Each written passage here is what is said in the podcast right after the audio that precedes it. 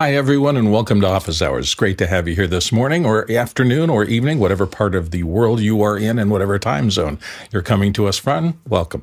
Uh, this is Office Hours, and if you're watching on YouTube, don't forget you can find out always more about what we do on officehours.global. First hour, it's a general discussion of production and IT related topics. We are answering your questions. So you truly do drive this show in terms of what you ask about and how you vote on the things that you ask about because you are allowed to vote up or down any of the questions that we'll be discussing today and the things that get the most votes we will spend the most time on. Today, in our second hour, we're going to be talking about HDR, high dynamic range video topics. Um, and we're kind of doing that in advance of our NAB coverage because we'll be talking about a lot, a lot about that. And Alex will be here helping us understand more about the goals and plans and what we're looking to try and accomplish in Vegas over the next, well, it's just over a week away now. So, Time for our first hour producer questions. Alex, what are we going with this morning? First question is from Jens Ol- Olsen in uh, San. In I'm sorry, I got the wrong one there. my, my display is different than yours. Uh, first, first question is from Roscoe Jones in Madison, Indiana, and Roscoe asks, uh, "How would you remove the blue tint from the side screens?" And he shows an image. Uh, stage lights are 3200K, as is the wet, white balance setting on the camera. Switcher is an ATEM 4K 1ME. This is iMag, so any process delay may be an issue, and it gets streamed. Chris Fenwick's going to start us off here. Chris? By the way, Alex, I got myself a paintbrush. I'm going to start to learn how to draw on the screen like you do. Amazing. Um, uh, Roscoe, I think the better answer is change the color of the stage. Uh, the stage should not be, in my opinion, the stage should not be lit at 3200. I think doing it at 5600 uh, solves all the problems. Otherwise, you know, there's other ways that I'm sure Alex and Courtney have. Well, and Alex is going to start us out here then, Alex. Yeah, the, the, the, software that runs those screens should be able to change the color of those screens, the overall um, you know color that's there, the same way you would change your TV. If you go to your TV, you can change the white point of your TV without any other processing. And generally, the software that goes to the LED walls can do the same thing. If it doesn't, you should have different software for that because I don't even I've never even seen one that couldn't do that. so so um, so you should be able to have the processor just simply go towards a, a white point that makes sense for your show. Courtney, your thoughts? It depends. I didn't get a chance to look at the image that he included there. If it depends on whether those screens are projection or whether they're LCD. If they're uh, LCD, trying to shift, if it has, if they're LCDs and they have uh, uh, like a nine thousand Kelvin LED backlight, you're going to run into problems when you try and color shift them toward uh, toward tungsten because the way LCDs work, there are little shutters in there. They're like this. They turn horizontal and then they turn vertical. And uh, if you're taking the blue channel and dialing it down 60% to get to that uh, ba- color balance, to match the color balance of the tungsten, the blues are starting about 80% closed. And so that means your sweet spot, as those little shutters move up and down, it narrows the sweet spot and the color is going to shift radically on that LED depending upon which direction the shutters are, are aligned in. And the IPS tries to mix them up, but it's going to shift the color depending upon the angle off center you are on those screens. So it's not going to look good if you try and color correct an LCD. If you're doing a projection, I'd suggest just dropping a you know half half CTO filter in front of the projector screen, and that will get it closer. Or do as Fenwick said, just balance the stage lighting at uh, you know six thousand, and it's a lot easier to match to make the screens and the and the you know, flesh tones look correct on those projection screens. Alex, you had some follow up. Yeah, and, and my only guess is, is the reason that it's 3200 is because you have old lights in the in the in the ceiling. So those are old, you know, some kind of old projection lights that that are tungsten. I haven't seen a modern uh, pre- presentation at 3200 for a decade. so, so, so I think that uh, to to go back to what Chris and what Courtney said, uh, the proper way to do this is is exactly what Chris alluded to at the beginning, which is to color correct the the um, the lighting. I'm just saying there's other ways to correct it if you if you don't have that option, um, but but the lighting is is right. And usually we have a problem more so with the with the new LED lights, or you know, we get into situations where they're giving it to us at 6700, or they're giving it to us at higher high levels that are that are uh, cooler. um, and usually not warmer uh, than than that. But uh, for an older system, um, that would be why you'd be stuck with tungsten, is my guess. And just to extrapolate a little bit on changing the lighting out, it depends on the kind of lighting that the room is in. If you have 3200 balanced uh, tungsten bulbs up there, you can sometimes remove them and get daylight bulbs and put them up there that are more close to 6,000 or 7,000 uh, degrees Kelvin. And also, if it's temporary, you're not the actual owner of the place and you have to make a change for a shoot in there, uh, you can do some color correction with gels. Typically, the two big gels that we look for, CTO and CTB, color temperature orange is designed to take blue daylight kind of lighting and bring it down into more the realm of tungsten. And then CTB, color temperature blue, is does the opposite. It takes tungsten and makes it appear closer. Both of those are filtering things though, so they are blocking some of the light coming out, but those are just common tools that most lighting directors carry around in their kit to try to do what we're talking about, which is make sure that all your lighting is as consistent in color temperature as possible across your entire set. So, some ideas. Let's go on to the next question. Next question is from Douglas Carmichael, and Douglas asks, "What control surface would be the most hands-on for mixing in Logic Pro?" Alex. Yeah, so there's a couple of them that you you may want to think about there. Uh, the one that has a that has probably the most tools and is, is well known is the Presonus uh, FaderPort, uh, and that one is um, you know so that's a, that's got a lot on it. Now the one that we've used the most for these kinds of things, both with hardware mixers and with software uh, DAWs, is the Behringer X Touch, and then of course. Um, uh, Chris and I are playing with uh, this. I, I, haven't taken had taken out of the box yet, Chris, but but the uh, but the Korg has its own um, nanoKONTROLs. That's Sounds that's cool. all Chris? I wanted to. Yeah, I'm sorry. That's all I wanted to ask. I was wanted to know if you had. uh Did you get the white taken, one? I, I, I, don't know. That's what it says on the thing. I didn't know that. I didn't know there was okay, let's unboxing. Let's open it. Let's see it. Wait, where's your overhead camera? Where's, where's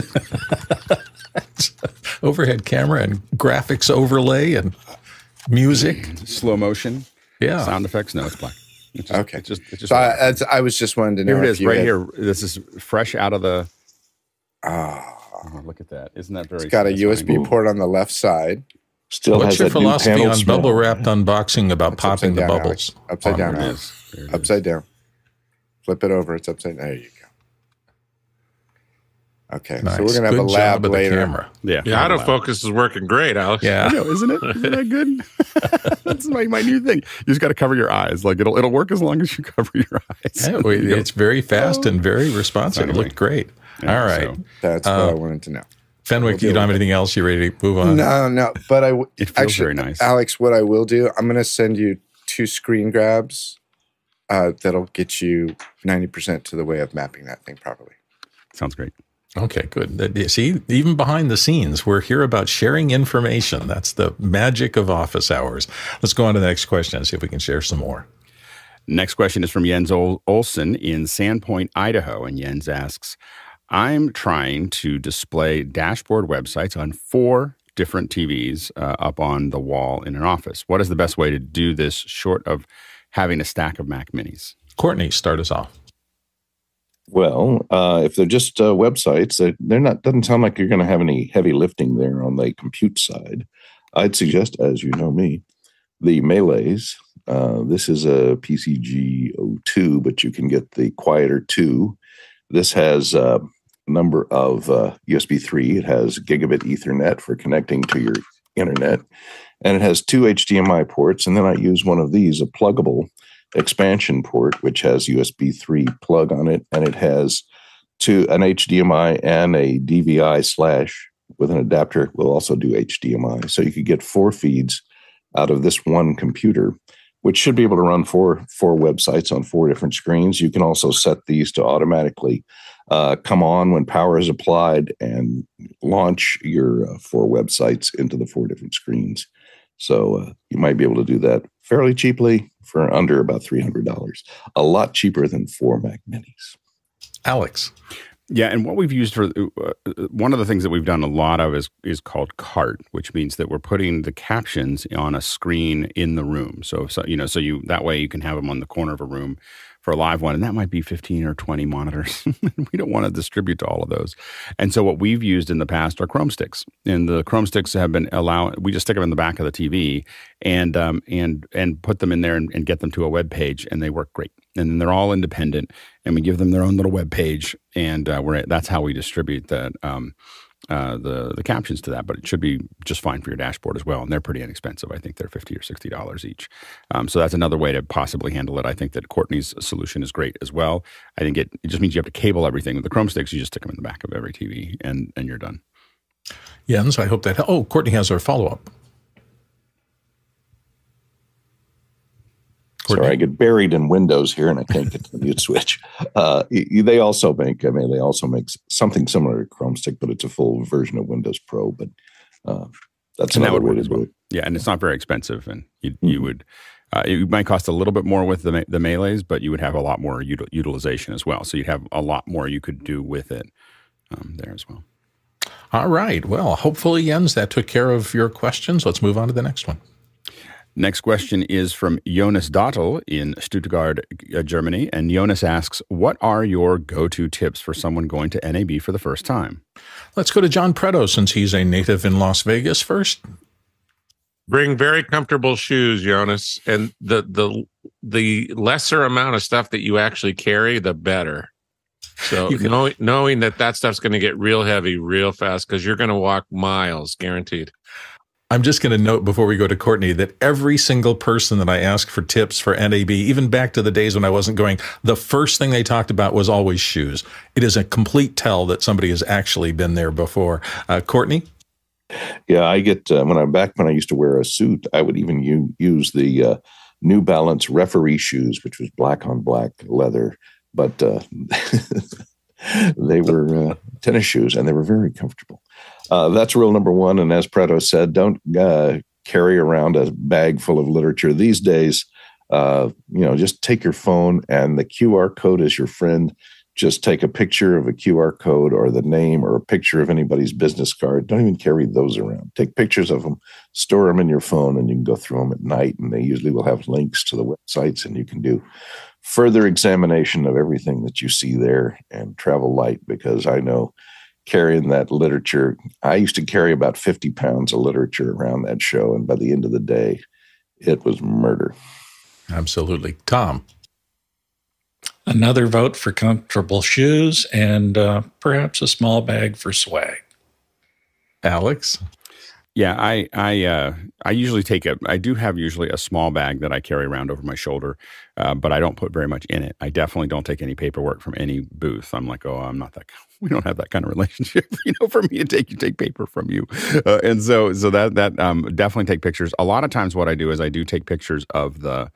Um, I take pictures of the booths that I'm interested in. So if I saw something, and what you're going to see me do is at NAB is I'm I take a lot of notes with my phone and I'm going to turn those into shorts, but that's what I used to do all the time is I would I would go to a booth, I'd be interested in something and to remember it, I would just take a video of it and I'd talk. And I would just go, this is this, I'm I'm here at this booth, this is this, this is what it does, this is how much it costs, this is why I'm interested in it. And then I'd walk away and those are my personal notes that I have of IBC, of NAB, of lots of things I'm going to turn those into shorts because they're about a minute, a minute long or less, and they were just notes for me to remember things. Otherwise, I forgot where where that was or what it is. A lot of times, I start with I start on the the sign of the booth so I can remember what what it was. So I'm not so I'm not digging around. But I found that to be very very useful. I have to admit, on the first day, usually I'm pretty whimsical. Um, I wander through the booth. I just wander around and see what grabs my eye uh, you know, after that, I start to get a little bit more. I'm going to go back and look at this. I'm going to spend more time with these folks, and usually I have a lot of meetings. so, so it usually uh, gets kind of filled up with those things. Um, one thing that I do do, I would recommend is there's um, on. I don't know where it's going to be this year on the South Hall. There in the South Hall in the upper deck, there used to be all the magazines, and I go, I walk down those magazines, and I will say the one piece of paper that I get, and I usually do it before I go back to my hotel room or before I go back to something I grab a bunch of those magazines and I at least take them back and kind of flick through them. If I like them, I take a picture of the covers and then I subscribe. A lot of them are free now. They used to be like hundreds of dollars a year to subscribe, but now it's like they're all free.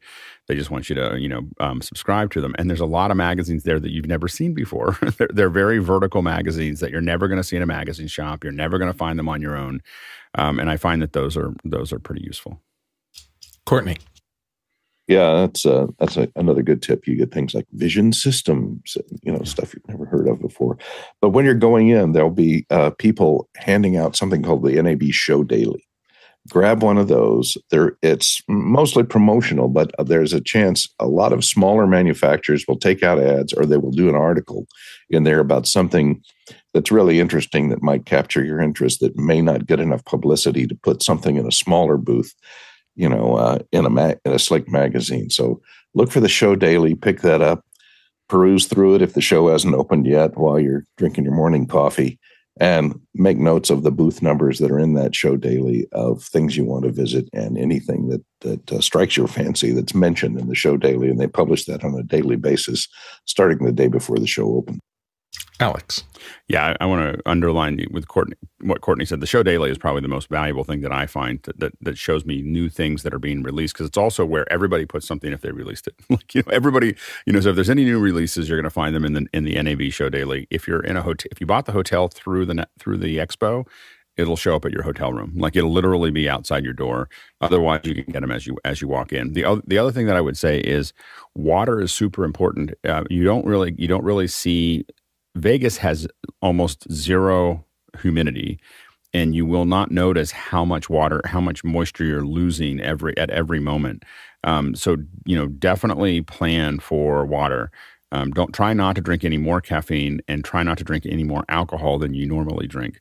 Um, all of these things will affect you very much more than they would normally, and so you just want to be very careful. I, I, I barely drink at all at NAB anymore. I won't say that that's always the way I did it, but but I will say that in the last ten years I've learned that I'm just too old for that. And so so the uh, so I, I, I would recommend uh, really you know it's it's really tempting to go out and do a lot of those things, um, but by the end of the week you're you're feeling a little pretty rough. You know, and the other thing is don't shake people's hands. Like, like try not. Try, you know, this is a you're in a super spreader. Just know that you're in a super spreader um, and you're going and you're willing to take the hit and you're probably going to get sick, especially now in COVID days. You're probably going to get RSV or COVID or the flu within 10 days. You have about a 50 50 chance of, of, of, getting one of those three in Vegas um, going to one of these events. You greatly increase that chance if you shake every person's hand that you walk by because you're not shaking their hand, you're shaking everybody they shook, you know. But an elbow or a wave, and it's much more socially acceptable now than it was before. so that you're just like, hi, you know. So uh, it's it's it's a little easier than shaking hands. You, you so shake some people's hands, but don't shake everybody's hands. You're saying saying take a quart of disinfecting moisturizer with. You. yeah, those are good too. A little Hand sanitizer. I don't know how well that, that, that stuff even works. So, um, and again, just know that when you're going there, that you're going to, you know, there's a pretty pretty high probability at this point. We used to get sick. We used to call it the whatever the convention crud that you would get after a convention. It's just that the the stakes are a little higher than they they used to be. I'm going to add a couple of little things. Number one, um, you're going to get on the show floor during the day is just chaos. There's no way to really describe how many visual stimulation things are. Sometimes you kind of know that the booth was over in this quadrant of the hall and I'm going to go over there next. And then I've gotten completely turned around, even trying to find it, even though I had been there before. It's just a very visually complex thing. The other thing is that I found that the show floor is great and you should really experience that. But most of the relationship stuff that I built off of NAB and the first five or 10 years happened in the evenings after the show was over. And that's where you can find your vertical if you are, for example, uh, interested in sound, there may be an event, uh, an informal or a formal event for soundies that happens in adjacent to NAB. And if you can find out that, you know, the AES is doing this mixer in the evening, you will meet a lot of people in your vertical. And it can happen for anybody. If you're in lighting, if you're in cameras, whatever it is, those are the places where over a nursed beer, because I agree with Alex, it's not a good time to be drinking tons. You're going to be putting out a lot of energy over the course of this. But that's where you can start talking to people and making your true industry contacts. And so the evenings are really where I started forming most of the friendships that in the the many years I've been going are now very dear to me. And and really got me known by a lot of people that I otherwise wouldn't have met. So pay attention to both of them. That means you're going to be spending long days, which is another reason I try to change my shoes between the daytime and the nighttime adventures at NAB because I just don't want them wearing on me that long. So all these little tips, but just go and have fun. It's an amazing place and you'll have a great time. Let's move to the next question. Next question is from Chris Widener in Lafayette, Indiana. And Chris asks I know links have been given, but any particular fiber HDMI cables that are good or that are best to avoid? Alex, you have some opinions? I'm going to keep coming back to I would convert to SDI or fiber, proper fiber, rather than using fiber HDMI cables. Um, they are convenient and they work at times, but the you're paying a lot of money for something that will cost a lot of money to replace and um, usually it's much less expensive and more. If, if you're gonna if, if you kind of have a kit and you've kind of built around it, uh, I don't have any specific um, HDMI cables that I would use for fiber. I think that um, uh, Corning makes a, you know makes the source for almost all of them. So you just have to figure out which which Corning version you want to use. Uh, but but I think that that you I still you know we, we got into using HDMI fiber in the early days, and maybe it's just that that, that experience was poor um, that we just decided we rather do converter boxes and not not use the cables. And I, am going to keep coming back to I would convert to to SDI or, or to proper fiber before I um, before I got HDMI cables that did it. Okay. Is that time too for me to remind you that your questions drive this show? We have a good stock of questions, but we can always use more. And particularly if you take the time to go examine the list of questions and vote up the ones you think are the most important because those votes determine how quickly we get to your questions and uh, often how much time we spend on them. So the things you're interested in and the whole run of the show can be driven by you if you take the time to do that. So we encourage it. Thanks very much for that. And let's go on to the next question. Uh, next question is from Jonas, Jonas Dottel in Stuttgart, Germany. And Jonas asks Looks like the rumors are true. The Yamaha DM3 may be the next standard mixer for live streaming 16 by 16 Dante for $2,000. John Preto wants to weigh in on this, and it looks like the next uh, question is also about this from Mickey. So, but let's let's start with this one. John, take it away. Jonas beat uh, Mickey by two minutes. They must be on the same email list or something. This is a, a really interesting piece. It's very, very similar to the Behringer X32. Um, it's it's only got 22 channels in instead of 40 like the X32, and you can get it with or without Dante built in it. The the two thousand dollar version has Dante built in it, and I'm happy to see that my X32 went up in price. It's seventeen hundred dollars now and if you add in Dante card, you're up you're up to twenty one hundred dollars. So, but I don't see a rack version of the Yamaha. So they've got this version that looks like the X32 compact with the motorized faders on it. Looks like an interesting piece of gear. Good find. And let's go to the next question because Mickey. Oh, so I'm sorry, right. Courtney. Courtney. Courtney wanted to. I was just going to say, yeah, yeah. Um, if you want to see it, um, I guess I can't show it anyway. Uh, it does look interesting with the motorized fa- uh, faders, and it has one giant LCD panel. It looks kind of like an iPad on it. So it may have remote software that you can run it on a separate tablet to run around with as well. I haven't read those specs on it. So Mickey's question coming up next is on the same subject. So maybe there's more time to look at things. Uh, go ahead to the next one. Uh, next question is from Mickey Makachor uh, in the Philippines. And Mickey asks The embargo on the Yamaha DM3 D uh, 22 channel board with Dante uh, at a USD 2K price point has lifted by X32. Uh, new board, uh, ability to power from 24 volt DC makes it a contender for narrative and TV sound carts. Thoughts? Alex, do you want to continue with what you were? Yeah, it, it looks really impressive. I mean, it it, it is an impressive um, uh, you know piece of machinery there. I have to admit that, uh, like what was said before, I'm hesitant to give up my rack mount. so so my rack mount is something that uh, that I I'm interested in this, but but a lot of times the rack mount is something that, that is pretty important. That form factor is really important to me, uh, to have that, you know, to to for at least what we do um, to make that actually happen. I will say this board looks amazing, though. I mean, it's it is a I could definitely see in exactly what Nick uh, Mickey's talking about for narrative and TV sound carts. I think that this is a really fascinating um, you know piece of machinery. It looks really great. We already know that Yamahas are going to do a great job at just about everything that they that they put their fingers onto. So I don't know if it replaces it immediately. I do think that we're probably going to see that price point from the X32 drop, which is good for us, uh, except for the people who paid because we've seen the X32 go down as as much as down to as low as twelve hundred dollars, um, and uh, so I think that it could, it could drop. And I think that if Yamaha built one of these with a rack mount, I'd be really interested. Um, but uh, but I think even now, for a bunch of the shows that we do, I could see my I could see us using this. Courtney. Yeah, and another good thing for production sound mixers, if you look at the back of it, it's got uh, a four a five pin DC input, uh, so uh, you can power it off of twelve volts DC. And it, look at all those nice twenty XLR. volts DC. But Is it twenty four? I think Uh, it's with a five pin? Hmm, that's so. unusual. Okay. but it's still great. I mean that that makes a huge difference for the portability. Absolutely. Uh, let's move on to the next question. Everybody's excited about that. Uh, next question is uh, from Paul Wallace uh, in Austin, Texas, and Paul asks: Anyone considering getting an ATEM Television Studio HD? Uh, we don't have anybody who's raised their hand. Alex, do you have some information about it? Do you know? You know, I think that this is is this the is this an is there a new one or is he just talking about the old one? I, that's the part I wasn't totally clear of. Is if it if something had uh, if, if something had changed. I think this is the or this must be the the new.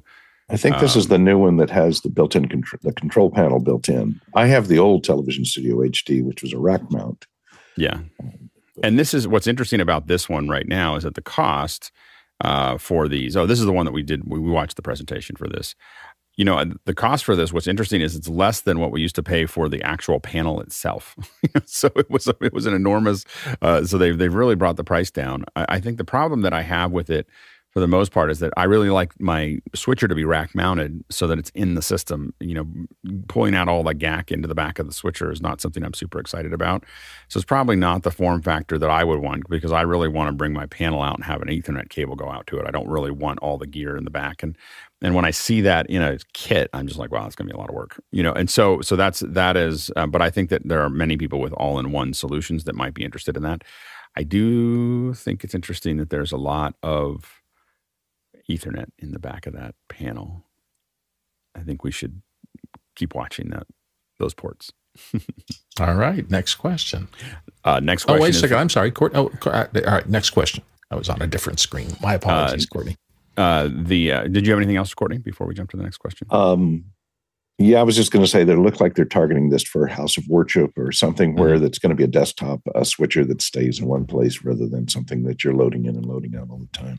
So that's that, and that's a pretty big market for you know corporate boardrooms and houses of worship. Yeah.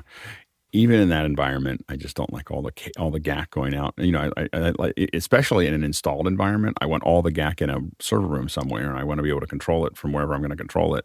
It just means that all your signal has to all go to this place rather than having you know you want your router and your signal and everything else in a rack, and then you want this. And and I I guess for really small events, you can use a product like that where you're not going to have a router, you're not going to have a bunch of other things that have to happen you know, you know, and, and I and I so I can see it being used, but it's a really small event. Um, you know, almost a hobby event, in my opinion, to get to a point where I want to plug things into the back of the panel. Uh, next, uh, next question is from Alexander Knight in Vancouver, British Columbia, and Alex asks, uh, "What is the model of Netgear switch that has profiles for Dante?" Tom Ferguson. Well, this comes in many different flavors. It's the M Mary 4250. And depending on the number of ports and how you want it configured, it's going to run you between $600 and $1,200. Okay. There's a simple answer, I guess. That that unit does what you're looking for. Thanks, Alexander. And moving on to the next question. Next question is from Tim Holm in San Lorenzo, California. And Tim asks uh, I purchased the 256 gig version of the MeLE Quieter 3 by Courtney uh, the the other day um, with a $188, $188 with a coupon. Uh, what don't you want to run on this? Uh, Alex, you you popped in I'll let before Courtney go before me. Okay, Yeah. Courtney, do you want to you want to take It, this? it depends on which version you got. There's a 4125 version, and then there's a uh, a 5105 version. Different processors. I've had some trouble with the 5105. It's a newer processor with the drivers. the HD audio drivers so that the HD audio that comes out over the HDMI ports stutters. It's just a driver issue. They've got the buffer set wrong, and I've notified them about it. They eventually will fix it. But the 4125 does not have that problem. The analog outs do not have that problem. But uh, you can run anything you want to on it. And I like the quieter the quieter threes, the bigger ones. This is a this is a different one. This is a little smaller. And the 4125 version of this takes an NVMe drive in it that you can put up to four terabytes inside the thing, and it's completely quiet, no fans. Um, so the larger version, which I have plugged in here right now, but um, is a little bit bigger than this. It's about another half inch longer, and it also takes an internal NVMe drive uh, so you can add up to four terabytes of high speed NVMe inside the thing, in addition to all its connectivity. And I don't, th- I haven't run into into anything that really won't run on it. I wouldn't run Unreal Engine or anything that's you know heavy graphics power that needs an external graphics card, but anything that'll run on the Intel D600 graphics chips run fine on it. Alex, do you have a follow up? Did Courtney is is the how many cores are in this in the Quieter? It's quiet. It's uh, they're all quad core. They come with eight gigabytes of RAM and right. 128 gigs of uh, uh, you know uh, onboard storage, which you can add NVMe to. Uh, right. It's eMMC storage, so it's not the onboard storage that the operating system is on is not that fast, but the NVMe is. So you can make it quite a screaming machine if you move your OS and your programs to the NVMe. Cool. Let's go to the next question. Next question is from Morgan Price in Victoria, British Columbia. And Morgan asks uh, uh, Can Apple Motion create isometric animations? If not motion, then what would the panelists use to create a simple isometric style animation? Currently thinking of a simple stacking colored cube, a Lego style animation uh, for an educational video. Alex? It can do it, it can't do it great.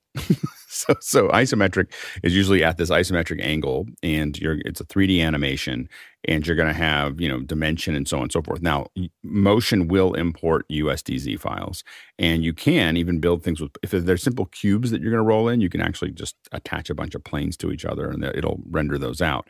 The real problem with Motion so far is that when it renders the 3D elements out, it has a little bit of aliasing. It's not anti-aliasing as well as it could, even when you're doing the post render. Uh, we haven't found that that anti-aliasing is great. So, um, so I have a tendency to oversample. I, I render it twice the resolution I need, and then I scale it back down, and then I get a softer edge uh, there. But that's the problem really with motion right now. It's very convenient, and I've done whole 3D animations about uh, products inside of motion as you know, kind of a, an experiment, and it's worked fairly well. Um, the other issue is is that if you're doing anything complicated, isometric is pretty easy. If you're doing anything complicated with cameras, motion's kind of like what a 2D designer would do if they thought when they imagined how 3D would work. like it's like not not really a 3D. You know, there's not really the, the 3D cameras and the way that the, the, the they manage animation is a little complicated. Uh, your best bet, your best bet for at no cost or very little cost We Blender, of course. Uh, you can set that up and, and get to an angle. The, the app that I would use, of course, would be Cinema 4D because I've used it for a long time. And for people who are doing motion graphics and broadcast and those types of things, Cinema 4D is kind of a standard. Uh, if you're in an educational environment, remember that Cinema 4D for educators is almost free. I think it's like a dollar a year or or something. I mean, some some crazy number that's really really low. So if you're an educator, Cinema 4D is is really almost as the same price as Blender and about ten times the capacity capability. Let's go to the next question. Uh, next question is from Eric Price in Kansas City. And Eric asks, uh, what kind of kit is required to generate timecode to be able to easily sync multiple cameras, GH5s, and your audio with a MixPre? Uh, I, I know how to sync one camera direct to the MixPre, but not multiples. Courtney. Well, it depends on what type of cameras you're trying to sync to. Um, there are a number of products. Tentacle makes a pretty good version. Ambient makes good version. These little sync boxes that are time code generators. You jam them to your MixPre, or you jam your MixPre to it. Either way, and uh, then it stays in sync with a certain, you know, within a frame or two a day, within a frame a day, a quarter of a frame a day, and then you stick that little box onto your camera, and that can either have LTC out over a mini plug that'll plug into the audio inputs if you're using like a DSLR or a camera that has a microphone input on it. Or if you've got a higher end camera like uh, that accepts time code in, like the higher end Canons or uh, Arri Alexas or uh, those type of cameras, you can convert it to a BNC connector and plug it into the time code in. Or some of them have uh, LEMO connectors or Fischer connectors. So you just have to get the right connector to get that signal in there, at LTC signal.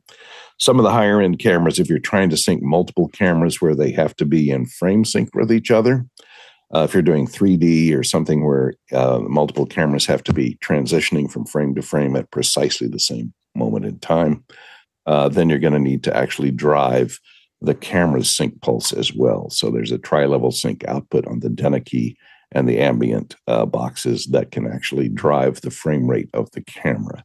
Otherwise, it's just a reference that goes onto an audio track, which you can decode later in your editing software just to get them uh, to line up uh, in sync to the nearest frame uh, in your post production. Alex? Yeah, Tentacle is the one we see the most for independent uh, con, um, uh, systems. For larger systems, ambient timecode systems are the ones that we see the most. Uh, you know, as far as how people use those to sync um, to to get those. exactly what Courtney said. If you don't have them, we for a long time we didn't have anything, and so and we'd only have sound in maybe one of the cameras, and we used to do uh, what we call a mini slate, which is someone would would just look at the camera. All the cameras are pointed at someone, and they go like this. and we'd sync all the cameras with that. So that that's the, that's the most the most organic one. We'd go, and and we we we it'd be really funny because it was something we didn't want talent to have to be, but literally. Uh, I, I, just have a history of working with these these talent. And they they would just go. This is in the early days, maybe twenty years ago. But so you you can you can just sync them up uh, or get audio to all of them, and you can sync them all up. But uh, Tentacle ambient timecode systems are probably the ones you want to look at. Back in those days, we used to use blackburst generators too, because that would yeah. do enough to sync the cameras. All old stuff. Let's move on to the next question. Uh, next question is from Tim Holm in San Lorenzo, California. And Tim asks, which Zoom recorder uh, do you like to use for quick field recording? Uh, is the best choice? What's the best choice for the price? Uh, and would you choose something different or why? Alex, what do you think? Yeah, so I mean the the one that I've taken the most overseas, and I don't even know if this is actually current, is the H2N, uh, and mostly it was because it was disposable. so where I where I took it, um, I was taking it into places that if I got I, I, I, might need to throw it out of the car. So so um, so I, I used that uh, and it worked perfectly well. A little quirky, but but worked perfectly well. Obviously, if I'm in a safe system, I'm going to use a sound devices uh, recording device to make it work. But if um, but in more robot, more dangerous areas, I, I, I moved to Zoom so that I could th- again throw things out of cars if needed. Courtney. Yeah, I'd go if you're going with Zoom. I'd go with any of the F series, which is the professional series. They uh, the new ones all do 32-bit float uh, recording. The uh, F3 is like you know $349 has two inputs and an lcd is 32-bit float runs uh, the the power handling on the the zoom field recorders is much better unfortunately than the sound devices uh, and the f series has the better preamps in it uh, good quiet preamps that also handle um, 48 volt phantom. And um, that's what i'd go this one you can clip onto your belt and uh, go all day on a set of batteries. And it takes external, uh, I think, a uh, USB C input, so you can run it off a USB uh, C power pack as well for a good amount of time. And it'll automatically switch when one power source goes dead. It'll switch over to the second power source and keep running. And it supports uh, full time code and all the frame rate flavor variations of 25, 24, 23. Wonder if you put two little uh, capsule mic capsules in those two XLR inputs and wore it on your hat band, if it'd give you a little point of view binaural. Well, the, the one that, that Alex recommended, the H series, does have two capsules that are in an XY situation. You can put right.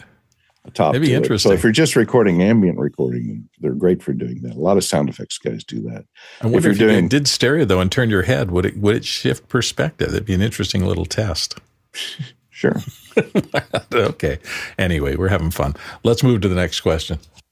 Uh, next question is from Paul Wallace in Austin, Texas. And uh, Paul said, announced yesterday, Substack Notes is a new feature launched by the popular writing platform. It's designed to let users share posts, quotes, comments, images, and links in a short form feed. Uh, sounds familiar, right? Uh, is this the new Twitter? Uh, Alex, do you think it's a new Twitter? Maybe. you know, I think the problem with Substack that that I've I've been a little resistant to is that almost everything's paid, and so you get you get a link and then you go there and you're like, oh, I'm not sure if I'm ready to commit to this writer uh, for paying something for this, and then you leave. And the problem is is that you can never. Maybe if this is all public, it, it might work. Um, the hard part really is is that when someone is a leader in or not a leader but they if, if you have more than a thousand followers on twitter you're there's a high, high mark for you to move somewhere else. And so, you know, like you just, you kind of like, well, this is where I have a following. This is where I can get things done. And the idea of starting over in Substack and I, and, and it's easy to do in, into a, you know, using Twitter to have more people show up on YouTube or do something else might, might make sense. But it's, it's a really, it, it, I think people, everyone keeps on thinking that, you know, Mastodon was supposed to be a, uh, the new Twitter, but I don't know anybody using it now. Like like it was, everyone was like, "Go to my Mastodon server, go to my Mastodon server." But eventually, what happened is nothing happened, and then they were like, "Okay, I quit." You know, and so and you know, and so I think that Substack is trying to find its space there, and if they make that a very public area, you'll see some people using it, and maybe, but it's a it's really hard. Like to to create a new social network is really hard uh, and and to get people to go to do something you really have to be doing something different doing something like twitter is not going to get people on Twitter to come over to you because you'll be just like Twitter except with less viewers. you know, so so it's I, I, think it's a hard one. Next question. Next question is from James Falslein, Fosslin in Minneapolis, Minnesota. And James asks Phase Plant just had a live stream introducing an update with granular synth. They mentioned at the end they really should have more live streams. How do we encourage support the industry to take this approach? And if you're going to look that up, Phase Plant is P H A S E P L A N T. I had not heard of them before. Alex, what do you think? Well, part, first thing is is go to their comments and say they should be on office hours. We've been trying to get a hold of them and get them to. We're trying to get them to come on office hours for like a year. So so anyway, so we really uh, I I think Phase Plant is kind of a mind blowing piece of software. I, it just when when you see what people are doing with it, you're just like, oh, that is amazing. Um, but the live stream, you know, live streams are hard, and people we do it all the time and, and it's kind of the water we're in but we have to remember that a lot of people fail at live streaming and they they think that they can do it with just a little you know little setup and it'll all work and there is you know the thing we always have to describe to people is is that when your live stream goes sideways especially let's say you get a 100 or 200 or 300 or 500 people when your live stream goes sideways it is like cutting your arm off with a butter knife. There is nowhere to go. You're in front of a whole lot of people and it's just embarrassing you know and and what happens is everyone has that experience once. If it's their job they figure out how to make that never happen again if it's not their job they're like okay we're never doing that again. And so that's how live streams die. So it is that people people they start doing a couple little tests and it seems really great then they do then they promote it heavily and then it fails and then they don't want to do it anymore. And so so i think that that is the that's really the challenge. Um, i think that getting them to come on and hang out with us a little bit would be great and we we would love to have them. So if you have any contacts there you know and, and you should everyone should just go to the suggestion box and say hey we'd really love to see you come on for a second hour on on uh, office hours and then maybe they'll they'll return my emails okay now let's go to the next question uh, next question is from Kenny Hampton in Greenville, Illinois. And Kenny asks Most desktop driven, most desktop audio mixers are now touch panel driven, some larger than others. Do any provide outputs to connect a larger external tech, uh, touch monitor for production or site restricted operators? How uh, do the rack mount versions handle touch control? Alex, you want to help us out here? The most popular one that we use for this is the Behringer X Touch, and it'll work with a Yamaha. It'll work with a lot of other switch, uh, mix, mixers. It, it has the protocol that will just tie into those. And the X Touch has been really great for us. And we've, I don't know, I probably owned 20 at some point uh, in the past. And so, uh, and there's there's a there's a smaller version of the X Touch and a larger version of the X Touch, but those give you that or that more um, tactile control over uh, a rack mount or a or a touch based mixer. Okay, let's move. Um, oh, before we do that, I'm I, am i am a little bit late with my announcement about the fact that we have a little bit more room here. Uh, if not, we'll move on to our second hour subject a little bit early. But if you've got some questions, make sure to toss them in there, and remember to vote on the ones that are already there as which you'd like to see us get to first. Okay, next question. Uh, next question is from Paul Wallace in Austin, Texas. And Paul asks, What are some good options for web based video editing and video storage from budget to high end? Uh, Alex? Uh, I don't know about the budget versions. None of them have been successful. Uh, the the one that we are trying to bring on, I mean, they everyone tries to put them on, and it's supposed to be the next big thing, and none of them ever work. So so I you know like they they're all goofy and and hard to work with, and you, you, you they're not frame accurate what I would say is that the best one that I've seen so far is what we saw on Monday with De- uh, Descript. You know, Descript has you know the ability to cut things based on what people are talking about. It's got this little editor built into it. I don't know if it's really a video based editor, but it's really a text based editor, but it can edit video. And I think that um, that's the best thing I've seen to date for a reasonable price. Um, the big the big guns uh, for this are Blackbird, and we're going to try to bring it's Blackbird.video and we're going to try to bring them on uh, after NAB. I've already we've already started talking to them about it, and so uh, we've used them for larger events or larger campaigns. And it's really the that's the one that I mean it manages your captions and you can bring in graphics, you can do cuts, you can export it out to lots of different social platforms. It's a it's like the big the big tool to do that. So so we'll we'll talk more about that in the future. Yeah, I'm looking forward to that because I agree with Alex. So far, a lot of people have talked about editing in the cloud, but very few people are doing it very successfully on a consistent basis. Let's go to the next question. Uh, next question is from Tim Holm in San Lorenzo, California. And Tim asks, What action camera do you like for quote unquote ca- everyday carry? We've got a couple of people who want to weigh in on this. Courtney, I'll start us off. Well, as far as action cameras that I everyday, you know, to cover me getting in and out of the recliner, I find that the uh, GoPro Hero 11 works quite well. You know, I'd look at GoPros though seriously. They've come a long way, and their uh, image stabilization is fantastic. If you're doing action, if you're doing blog stuff, and you want a stable output, uh, it can give you a nice stable output for for the price. And they're they're they're all pretty much waterproof and shockproof, and go longer on batteries than they used to. So I'd look at GoPro. I recommend hydraulics for rocker recliner ejection, just letting you know. Tom Ferguson. Well, the uh, GoPro is an excellent choice. I found the care and feeding to be a little too much for me at times. So I, I just go with my iPhone, but I do carry one of these SmallRig cages, and it sure makes it a lot easier to work with. I agree with that, Alex yeah, small the SmallRig cage with the iPhone is the way to go, in my opinion. Like I, I it's the I, I, taking another camera now for me is very foreign unless I'm really I, if I'm doing real action, then I have some older GoPros that have that seem to work great for me. Uh, the newer GoPros I've had just an enormous number of problems with. So I start I bought newer ones. I don't know if I've gotten to the 11, so maybe they got better but there was you know after the five it got worse and worse and worse um, as far as stability heat management and even the sometimes the interface. And so i just i think by eight or nine i gave up. Like i was just like i'm done you know and and so i stopped buying gopros um, and so I, I experiment with some of the other ones but i haven't found one that i that i like yet. I'm actually going out to shoot middle of next week and i'm actually taking my iphone in the SmallRig cage and mounting it to the top of the blackmagic 6k that i'm carrying because they asked for the big camera, and I'm not as sure I'll get any better stuff out of that than I would get out of the iPhone for the kind of shoot that I am and the kind of run and gun thing I have to do. And sometimes you just have to do it that way. Courtney?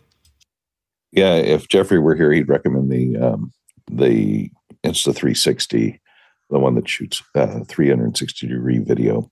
And also, I have the Osmo Pocket. The Osmo Pocket 2 is a good stabilized, it's got a tiny little gimbal. It's small. It will actually fit in your pocket uh, and you don't have to type your phone doing it. Uh, it has a little screen. It's good for that, and it does great stabilized footage. There you go. So, a uh, variety of responses. Let's go to the next question. Next question is from Douglas Carmichael, and Douglas asks Alex, you mentioned the use of AR in concert environment. Would Unreal Engine be used for most AR XR in a live setting? Yes, Alex, take it. Yeah, the uh, yes, sure. it's one of them. Uh, uh, you know, you know, like it, uh, right now, I would say Unreal Engine and Unity are both. We're, we're seeing both of those in the environment. Um, so the interesting thing is, is that Unreal, when it comes to broadcast integration, is much more popular because it has drop frame 2997 and and Unity does not. Unity is still pretty popular in the AR setting because they spent more all their energy more working on that direction as opposed to trying to tie into broadcast.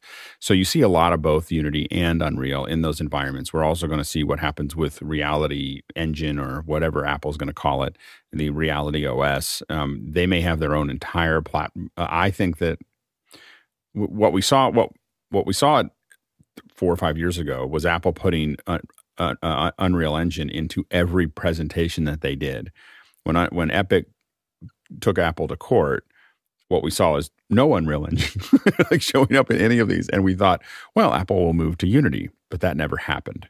And so, uh, what a lot of us are thinking uh, as we go into WWDC is Apple decided that they're not going to use Unreal for whatever reason. It didn't work out with Unity, and they're just going to build their own. So we think that they're that they're building their own uh, platform and their own development environment as opposed to using any of the other ones, and we should see a lot more of that in a couple months.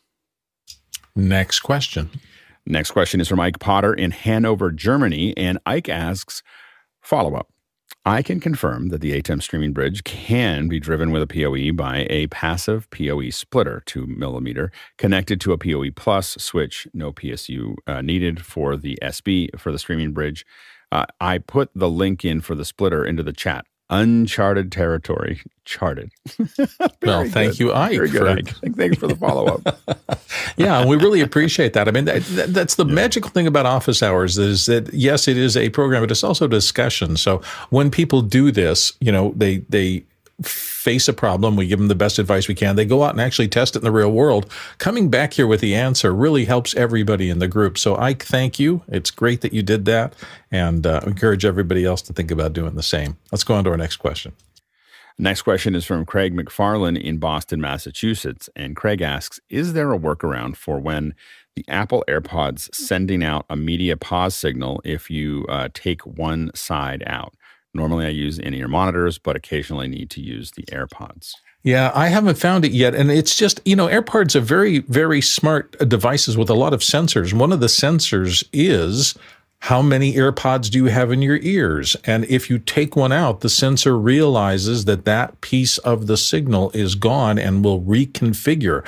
I don't know always what it does. I know I occasionally just put one ear to listen in mono when I have to do something. I'm just checking a video in the morning and I don't want to disturb my wife, so I'll stick one AirPod in really quickly, watch something. If I put the other one in, 99% of the time, within a minute or two, that other pops on and I have back to stereo. But it understood, it understands that I do that and it reconfigures itself to do those two different functions, stereo versus mono. And so there's just a lot going on. So I think that's just one of the things that AirPods are designed to do. Understand how many, which ears, is it left or right, and feed that back into the system so that it can make the best decisions on sending you the kind of content that you need. They're a little more complex than I first thought, but they've been working really great for me too. So I'm sorry, uh, I don't use them as inner monitors ever, but uh, that's been my experience so far. Let's go on to the next question. Uh, next question is uh, from Paul Wallace in Austin, Texas. And Paul asks The Masters golf uh, is coming up in Augusta. What should we watch for in TV coverage, and will you watch it? Ooh, Alex, are you going to watch it? No, I'm not going to watch it. watching golf, watching golf played is, is, like watching the grass grow on the golf course. In my opinion, I my family owns a golf course, and so it's not like I don't pay attention to golf. And I think golf is is is a lot of fun to play um, you know, you know, driving around a little cart and hitting little balls around. I think that's that's that's a good time. Um, but watching it, wow, that's super painful. Um, and so uh, the if I if I was going to watch it, and I've covered some of these events, so here are the things that I pay attention to when I watch coverage. Number one is what kind of set do they have? They, they, they should have a landing set somewhere uh, for something this big. I, you know, you'll you'll see a landing set and really look at what they're doing. A lot of times, there it's an outdoor set in getting that lighting working. And sometimes you'll see a little hint to the back behind the scenes. I don't know which uh, network is do, doing this one specifically, Fox has a tendency, um, Fox Sports has a tendency to do the best one, um, and they have a really nice rig that they use in golf, um, and it's really really powerful lights that let them fill in. Look at how they do it in the evening. Does it does the in the evening shots were they able to balance that out well? Um, are they using any scrims behind them to kind of make it a little easier with the contrast? Those are the kind of things we pay attention to when they're when we see them putting them together. Um, also, look at you know how good is the tracking on the ball? Because the tracking is really hard to do. like it's always pretty amazing to watch. So we look at the the quality of the tracking on, on, on those balls. We also look at the drone shots and the quality of the drone shots. They'll do a drone shot where they before usually right before the show, like the week before, they'll take a drone. Um, they used to take helicopters, but they use now, which made a lot more noise. But the uh, they take a drone and they and they they'll run it through there. And a lot of times we're looking for depth of field and the quality of the image and you know all those other things are just things we're interested in as we as we watch which drones I, mean, I think the most popular ones right now are inspires um, to do most of those drone shots. And so um, so those you know just look how they how they how they build it out. Do they do any 3d visualization? Augusta there is a 3d model of augusta um, that has been used in a lot of different things. So are they going to use any 3d visualization um, for for what that ha- you know what that actually looks like? And um, also, for the static shots that are really high up, those are on really, really high poles. It takes a long time to get up and get down. And the uh, the the camera operators have to stay up there all day. I'll let you figure out how complicated that is. Courtney you never you should get never get near one of those bowls. Bring a gallon jug with you. It's not what they do. It's not what they do. Anyways, Courtney. anyway, yeah, Alex mentioned a lot of the stuff I was going to mention. What I'd love to say, I haven't seen the Masters in a couple of number of years, but and now that they're doing drone shots, I was wondering if they could implement. Uh, like some of the helicopter shots and all the car chase uh, stuff we see on the nightly news, they have these overlays that are tied to the image coming from the camera. So if they could do a drone shot with an overlaid topographical map to show you the breaks of all the greens and the the relative heights of uh, you know the tee to the fairway to the green and so on. Uh, uh, that would be handy to have, uh, but I haven't seen that yet. Maybe that's coming. They can also just fly over, take the drone, fly over, and do a lidar scan of the course and get a complete topography of each hole and project it. John Preto. So Doug Ferguson and Greg Balot, who's one of our pro- longtime producers, uh, who was the A1 on the rocket shoot, just did the women's uh, masters last weekend, and so we got inside view of of everything that those guys were doing. It was amazing. Uh, Alex, you wanted to come back on it? Yeah, I'm interested to see like because when they're doing that tracking, they technically could figure out with a little bit more work exactly where that ball is in 3D and then they could re-project it back into a 3D model and let you get like the ball view of the hit. Like so, you hit it and you see the whole thing just you you, you like flying, uh, you know, as the ball to wherever you're landing. I think that'd be great.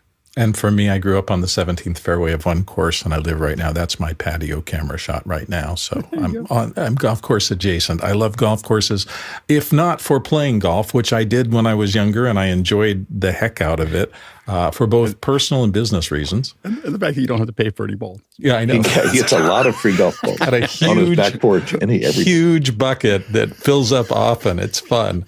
Uh, but I also they just are a great attraction magnet for waterfowl and things like that. The the wildlife that's out there every day is just fabulous. So I, anyway. I, had a friend that, that was right on the golf course. And people kept on coming, you know, asking for their their balls back, and he just put a sign out that's just inside when you when you go around. You don't really see it from the golf course, but if you go to talk to him, it just says all it says is insured by Smith and Wesson. And he said no one asks anymore.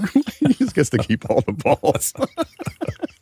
uh, it's fun. I, I, imagine if they ever take those ice plants out there to the bottom of there, there's probably 250 golf balls hidden in those. You can't find them at all. Anyway, that's the fun of golf. So if you're if you understand golf and if you appreciate golf, golf can be a lot of fun to watch. But it's one of those things that you have to understand the it's back really end slow. of it because not that much happens unless you have a shotgun start tournament and then everybody's yeah. playing all at once and then everybody can figure out you know who's in the lead and who's coming up and who's got a tough shot on 17 and the rest of those things. That can make it fun to watch. And that's what the professionals try to do. I am going to move on to the next question, though. Next question is from Douglas Carmichael. And Douglas asks Could a Marshall camera work as a monitor top camera? Alex, what do you think? Yes, but I wouldn't do it. yes, Why wouldn't you work. do it? What, what, what are the just, downsides? It's a really, it's a C mount. It's like this, whatever the little um, the goofy little C mounts that are there with the, the lenses, lenses yeah. and yeah. all the lenses are weird and it's not really that high quality. And it's like maybe a little better than a web camera, but I mean, and, and if you have one laying around, I might use it. I wouldn't buy it for this. If if I had a Marshall sitting around, I would might try it. But we've used these for little little places we put the cameras. They're just not the image quality isn't isn't great. maybe slightly better than a webcam. Usually for the same price as a Marshall, you can get a really good webcam, like a Link 360, uh, or three, Insta 360 Link. Let's go to our next question. Next question is from Paul Wallace in Austin, Texas. And Paul asks In every copy of Mac OS that has shipped since 2018, Apple has included the original Bitcoin white paper by Satoshi Nakamoto. And no one seems to know why. Why? That's an interesting thing. John Preto, do you know why? It's it's I'm looking for it now. It's it's buried in the subdirectory structure and it's a hidden file if it if it's even there. Uh, but now that it's in the news, I'm sure Apple will remove it. yeah, my guess is is that there's that the uh, some programmer put it in because he thought it was cool, and now that it's you know it's a little bit of a Easter egg there that won't be there by the next version. We did have one more question about NAB, but it's yeah, probably going to uh, push us over. Is it fine? So let's do it, and then we'll go. We'll be a little bit late into our second hour topic, so uh, let's go to the Roscoe Jones question. Next question is from Roscoe Jones in Madison, Indiana. Uh, what has been the best of evening event you've heard of or been to at NAB? I imagine there'll be a lot of difference here. Let's start with Alex. Alex, what's yours? What do you think in the evening?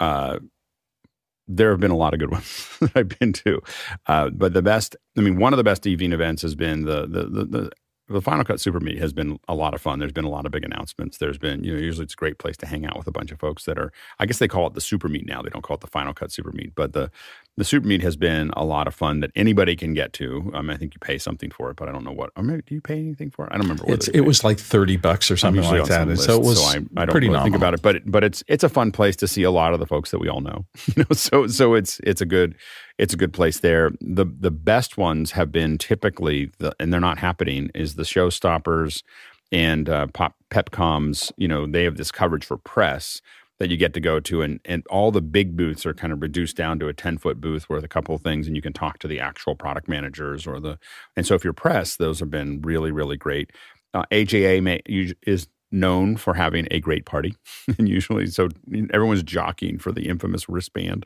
uh, that you can get to go to the AJA party it's hard to get into but usually a lot of fun and it's kind of a who's who of folks um, that are there and then there's the big the, the big one is Colleen Henry. Uh, every once in a while does a party. Getting into that party is hard, but it's really fun. It's, it's like everybody you would ever imagine as a streaming person, uh, you know, doing big streams or whatever, are all are all in one place for uh, about an hour. so one or one or two hours. So that's those are those are the ones that I think are the most interesting. John Preto. The best evening event is the office hours dinner event at NAB. That's the best one. there you go. it's right. going to be. It's going to be the thing. The thing. The the, the, the big dinners. The, I think we're going to have these big dinners. I think at each one of these events now we're going to have to have the the pre-event dinner. So yeah. Courtney. I don't know if they're still having it. They may not since COVID. Uh, the Ramps party, which is where I run into Alex uh, for all the sound mixers, recording arts, uh, production, sound, movies yeah. production sound. Uh, and it was then called Jeff Wexler's group, jwsound.org. Uh, used to put on this big party every year uh, at a small restaurant uh, just off the strip. And you'd get sound mixers from all over the world, production sound mixers, great door prizes, including, you know, Zaxcom stuff and Lectrosonics stuff. Uh, so it was always great to go to. Uh, they had good food. Chris. Fenwick? You know, th- there's a whole number of different private meetups. Um, uh, Dave Mays is doing a uh, an in and out party on Monday night, uh, as Preto mentioned. Uh, there's almost always something to go to, and the thing I would recommend is start your own. I mean, a couple years ago, I did a meetup for a couple of my podcasts, and we met on the third floor of the Cosmo at the pizza place. There, there used to be a pool table. I was shocked how many people showed up, but you know, uh, check Twitter. I, I, find Twitter is a good place to find stuff. Maybe, maybe Face Space or you know my book or whatever they're called. Um, but there's always little meetups, and I'll say that my favorite NABs are the ones where I never even got a badge and never set foot in the in the hall. There's so many things to do. There's so many pl- people to see, and um, I think I have a badge. I don't know that I'll use it. I'm only going to be there till Tuesday morning, but um, I'll be there. Uh, Alex, you had another thought? I was going to fill in with Courtney as well. As I, I went to that the, to the I forgot about the the dinner with the sound mixers and or sound sound recordists and, and, and location sound and it was funny. I went with uh, John Tatulis and and the the funny thing is is that I John is a very unassuming guy. Like when you when you sit there and you talk to him, he's just always very very calm and very you know. And when he goes there, he is like he's a rock star. like at, at, at, an entirely different level. And I just, I, uh, you know, was, and, and, I just got to see John in his, in his, uh, uh, in his, you know, like everybody knows. Like I'm just sitting there, just in the background. Just it was really fun to watch. Just, just in the background, just watching everybody want to come over and talk to John. So he's, it's a, it's a different experience. It's really Yesterday's cool. guest, Glenn Sanders, will always be there too. So, yeah, yeah, yeah, no, absolutely. Usually, yeah, I, I think it's 100% accurate what everybody is saying. You know, it really does. You get in there, and you, the first couple of times you just go to the show, but then you start meeting people. And even if you just meet one person, and then the next, they introduce you to somebody else, and you find three people. And the next thing you know, you've got a little group that you want to see when you go back to NAB, and it can be a very powerful connection thing. Uh, in fact, the first super meet I helped start with Mike Horton, who ran it for all those years. And literally, we had about eight people, nine people in a little room off of NAB. And uh, you flash forward 10 years and we have 1,400 people in a ballroom. And I also agree that the presentations are nice, but really, I, I spent large portions of trade shows squirreled away with four or five people just getting to know them better. I, you know, and because of the fact that you kind of make these connections, the next thing you know, you're in a private suite. And this happens all over NAB all the different vendors, all the different manufacturers, all the different uh, company things have little things going on in various places. And you don't hear about them until you've been there enough and gone back and forth and people have gotten to know you a little and you've gotten to know them. And then suddenly you find yourself sitting in a room with somebody that you had no imagining that you would ever meet but you get to chat with an A-list Hollywood director, or you get to chat with somebody who invented a technology like Courtney here.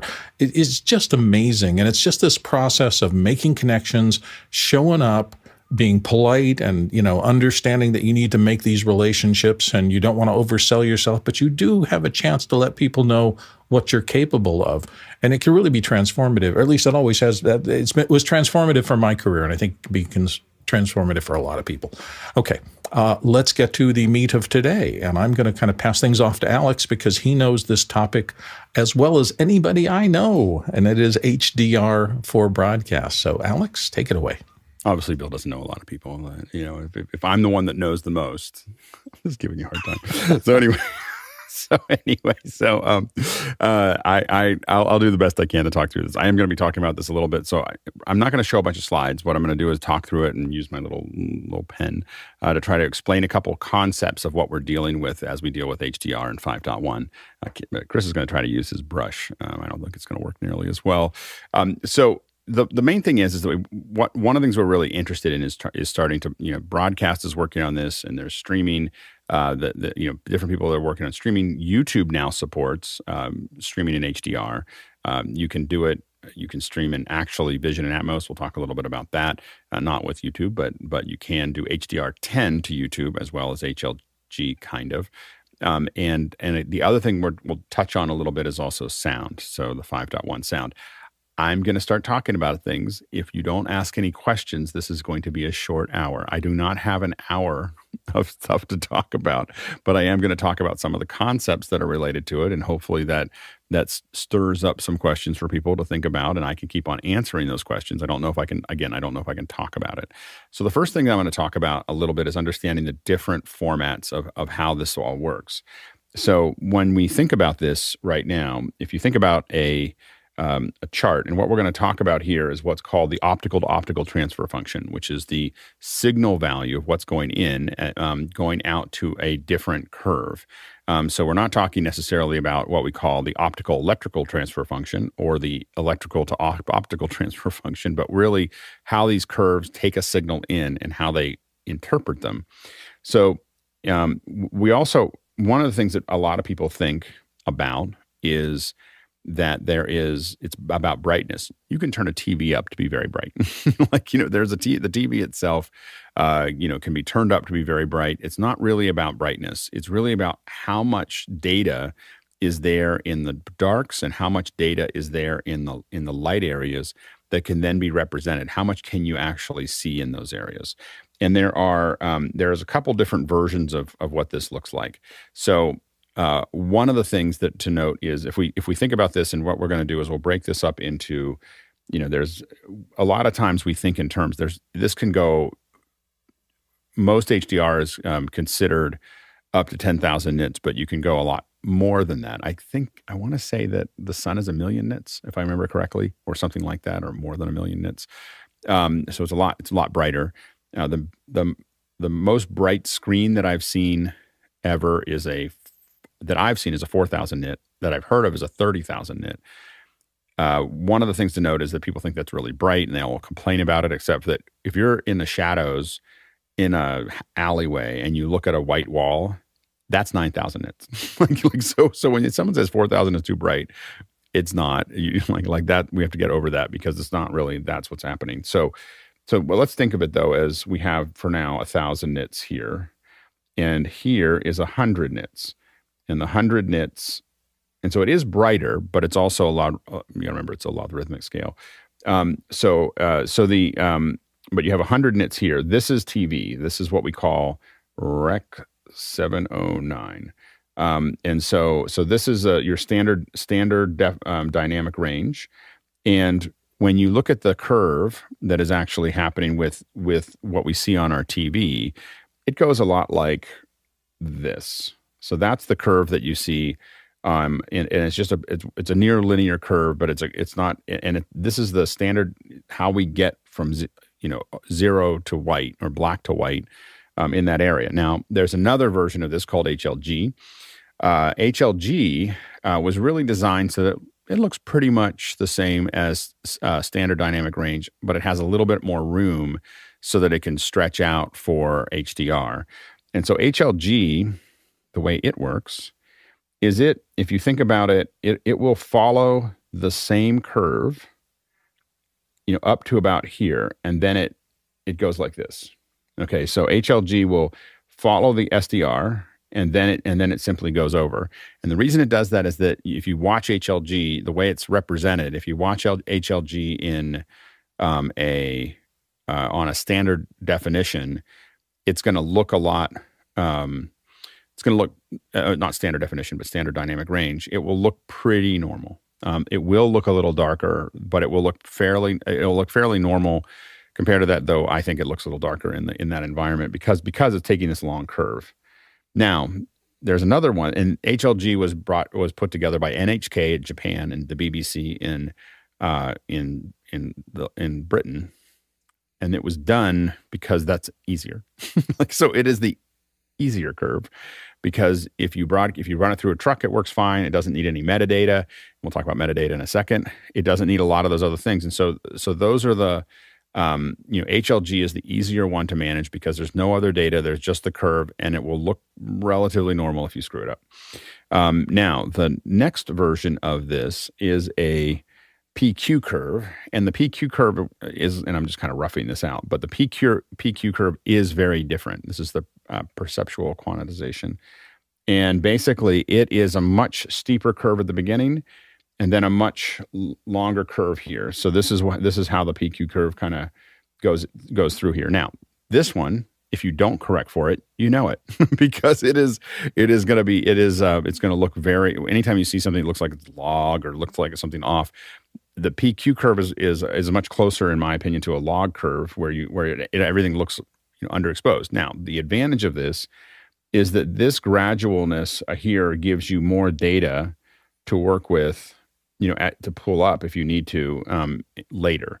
So this is a while this is and and usually the PQ curve is really thought of for cinema, and they talk about HLG being thought of for live. Now there is, you know, HLG is easier to work with when you shoot on your iPhone and it says it's Dolby Vision, what that is, Dol- what Apple's doing is actually HLG plus Dolby Vision metadata. So, and that and that's what we'll talk about here is that there's also another piece to this, which is metadata.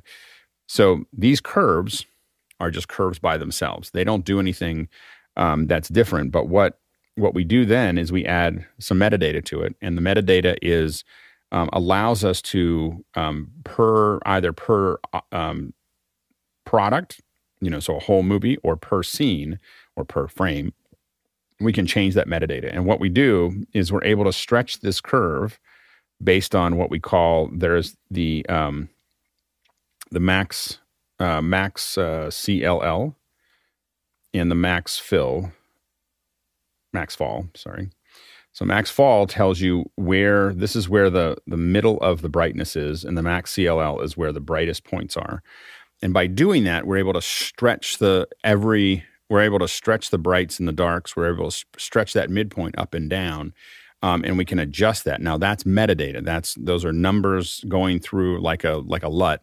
Those are numbers going through. And we also you know typically i mean to be technical we have the red green and blue trims as well. So so this is the this is what we're using to um, uh, the advantage of that PQ curve is that we apply that curve and we and we can interpret it, and we have these extra little dials that we can turn to make that happen. Now, for HDR10, all you have is this is the product and this is the whole this is these are this is the metadata that you have here. For HDR10 Plus and Dolby Vision, you have uh, you you can change this at every frame. You don't usually change it every frame, you change it every scene so that you can adjust it so that it actually does all the things it needs to do. And one of the advantages of that is that that, that metadata can also allow you to adjust to your end product. So having that metadata while we may be building a show that that is uh, a thousand nits, we can stretch that further up and down so we can go to 2000 nits or 4000 nits using that metadata because the metadata can come back and say you know, I'm looking at this data, this metadata, and I'm saying I can stretch this because my TV can do more. And so the with Dolby Vision and with HDR10, and Dolby Vision, in my opinion, is a more advanced version of HDR10. HDR10 is HDR10 Plus is um, uh, Samsung saying it doesn't want to pay Dolby Vision. so so anyway, so the uh, um, but but but Dolby Vision is you know constantly managed into those into those uh, and they use things called Dolby IQ to look at what's going on in your um, space. Anyway, so so basically, what you're able to do is use this metadata to fine tune and really take get the most out of it. Now, when you see these long curves like this, the other thing you have to realize is that we are going to stretch this out. We're going to stretch these up and pull them up. And the reason that that's important is because we're now going over a very long period of time here. And basically, the problem is, is what was great in in this uh, SDR. Um, with SDR, you know, it was basically in and out are relatively equal. When we start making these curves like this, the problem we get into is that we need more bit depth. Um, and so as we start to work on this, uh, if we take a if we take something that's like this, the bit depth is less important, and you can get away with eight bit. But the problem you get into is as you start to, if we take this and we start to do this this curve like this that, that I showed here, this eventually has to be rectified. It has to be stretched out, and we and the difference between here and here is very small in the in the output. It means that if we only have eight bits, when we stretch this out, when we stretch this out to, to show it, the problem is we're taking a very small amount of change and we're stretching it. And what we get is posterization. so so 8 bit when we because remember that 8 bits means that I have I have 8 bits to, for each color, which means that between black and white, let's see, let's see, between if I if I look at it like this, um, you know, from from zero to a hundred, I've got eight bits, which means I've got a 256 stairs to get there. So if if this if if I look at this curve like this, and I go up here, and there's not much. Uh, this is really yeah. Um, instead of having 10 steps here, I only have two. You know, and so the problem is is that now I'm just moving that because that curve isn't isn't covering as much distance. Um, so if I have, but if I do 10 bit, I now have I've now quadrupled this. So this this two becomes an eight. You know, because it's now got over that small curve, I've got more bits to to stretch that along that that piece there. And so what that does is that gives us a lot less posterization, and that's why we like that. And and if we do it again, if we went to 12 bit, that eight, of course, becomes um, uh, 32. 32. I could do the math really quickly in my head. So I have actually more data than I had originally in the 8-bit, even on the on the on that small amount of contrast change. Now, what that means is that we, we can put we can pack a lot more data in there, which is why the big thing with HDR is not that you get the big thing with HDR is not that you just have more data. It means you can put all these little changes in, all these little highlights that just that we just lose. Many of us have shot a lot of video where you go, well, I just don't have enough range. I can't keep the I can't keep the sky in um, in exposure and have the shadows in exposure. But as you start to do HDR, you can theoretically map all of that. But then you have to have something that's going to unmap that on the other side. And so those are the things we have to kind of think about as we start to think about HDR. Is um, is that we want to map these out. Now the problem we have in production is the metadata is great, but SDI. Um, so so I have all these. You know, I have a I have a signal going along here, and it's just got that curve on it. But I've got all this data. The max fill is 0.5, and this is point you know 8.8 or whatever. I've got all this metadata going along, and maybe that's every frame. Maybe it's for it. The problem I have is that the systems that we have can't carry that metadata. so they, they can't carry the metadata um, that's that's there along with the signal. It gets lost in some router and some switcher. That all that stuff gets managed, and you don't really want them trying to manage it because they'll screw it up. That's why people like to use HLG is because it doesn't require any metadata. It just says I'm just going to go through as a dumb, you know, a dumb thing going through the entire system, and and that's why a lot of production uses HLG. Um, while I don't think that the curve is as good and and and as is, uh, you know it gives you the same options, we can't send to HDR 10 typically. We might be able to send HDR 10, but we definitely can't do HDR 10 plus or Vision through traditional production. So what we do to do that is we typically either use HLG or we use HDR 10. And what we do is we keep track of where the max fill and the max CLL are, um, so that we can identify that on the other end in our encoder. So it goes through the entire production system. It gets to, let's say, our elemental encoder. The encoder says, I just tell it your max fill, your max fall, sorry, is this, and your max CLL is this. And maybe there's some trims. So I just tell it what the entire production was and then let it convert out on the way out. And and that is a that's another way for us to you know kind of manage that you know that process so that we we can do it. Is it perfect? No. But this is where we are in in produ- producing live. Or we do hlg which we just kind of put out. But again i don't think that hlg gives you the same uh, i don't believe it gives you the same um, opportunities when it comes to detail and brightness and so on and so forth. Um, there's a lot of different opinions about that, but I think that you get more you have more data to work with, um, especially in a 10-bit space with the PQ curve than you do with the HLG curve, especially in the bright areas as opposed to the dark areas. So those are things that we think about. So what we do to do that is the easiest way to actually do this without having to worry about these curves is set everything to log if you're not doing a lot of graphics and just run it through the system as log and then do a log to um, uh, PQ curve or or HLG, but or you know basically at the very end you convert it um, and do a LUT. And the main thing is, is LUTs are really important because whether you're doing an HLG, a PQ, a uh, log output, you know the bottom line is is that you can and and we do them all different ways. Log is the easiest one. It's not necessarily there's a whole bunch of problems with log when it comes to compositing, graphics, those types of things um, become more difficult. But the the main thing is if you build a, a LUT, and a LUT is a, you know, we think of when in Photoshop we have a curve like this. What a LUT is is a curve in three dimensions. So that's all that's all it is. It just says I have a lookup table, it's just math. And it says you know, you know, in a curve, it's this this point point in and point out. That's all it's doing there. In a LUT, it's simply a, if you think about it here, it's like a, you know, it's it's a cube like this and you know each axis is is a different color and it's just doing that curve. And so when you see a LUT that's all it's doing you know as it goes through there. So what you need to do is say i've got this coming in. And here's the funny thing you can do this actually with standard def, uh, standard dynamic range imagery imagery which we do here. You take that standard dynamic range imagery and you apply a LUT to it and that lookup table says i'm going to convert this out to this. Now if you've got enough bits if you're doing standard dynamic range at 12 bits and you protect for the highlights, you can get a reasonably good HDR back out the other end. You're just stretching and remapping those that data, but you need a lot of data to do that. Um, and so, otherwise, um, what you want to do is, of course, shoot it in something that's going to protect for those highlights. And again, protecting for those highlights means you're going towards a log curve, towards a HLG curve, or towards a HDR10 curve. So you're building those out, and at the end, you need to convert that to HDR, um, and then you're going to now put it into your pipeline.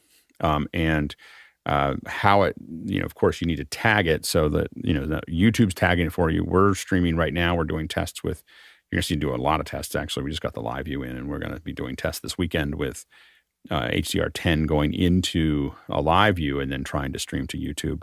Um, and and so those are the you know th- that's kind of an hopefully that trumped up a couple questions about HDR. Before I go into sound, uh, we'll go ahead and uh, and jump into some of the questions here and see what see what we got. Okay, why don't we swap and I'll read the questions and you can. Uh, Alexander Knight in Vancouver, British Columbia is up for the first one. He says, "What flavor of HDR are we planning on using? Is it HDR plus? If not, what are the technical reasons why it can't be implemented?" So it, there is no really there's there's no HDR plus. There's HDR 10 plus, which is the um, so HDR 10 plus is again it it is a meta it's meta it's it's the PQ curve with metadata at every frame or every scene. I mean, effect, effectively every scene, but it's capable of every every frame.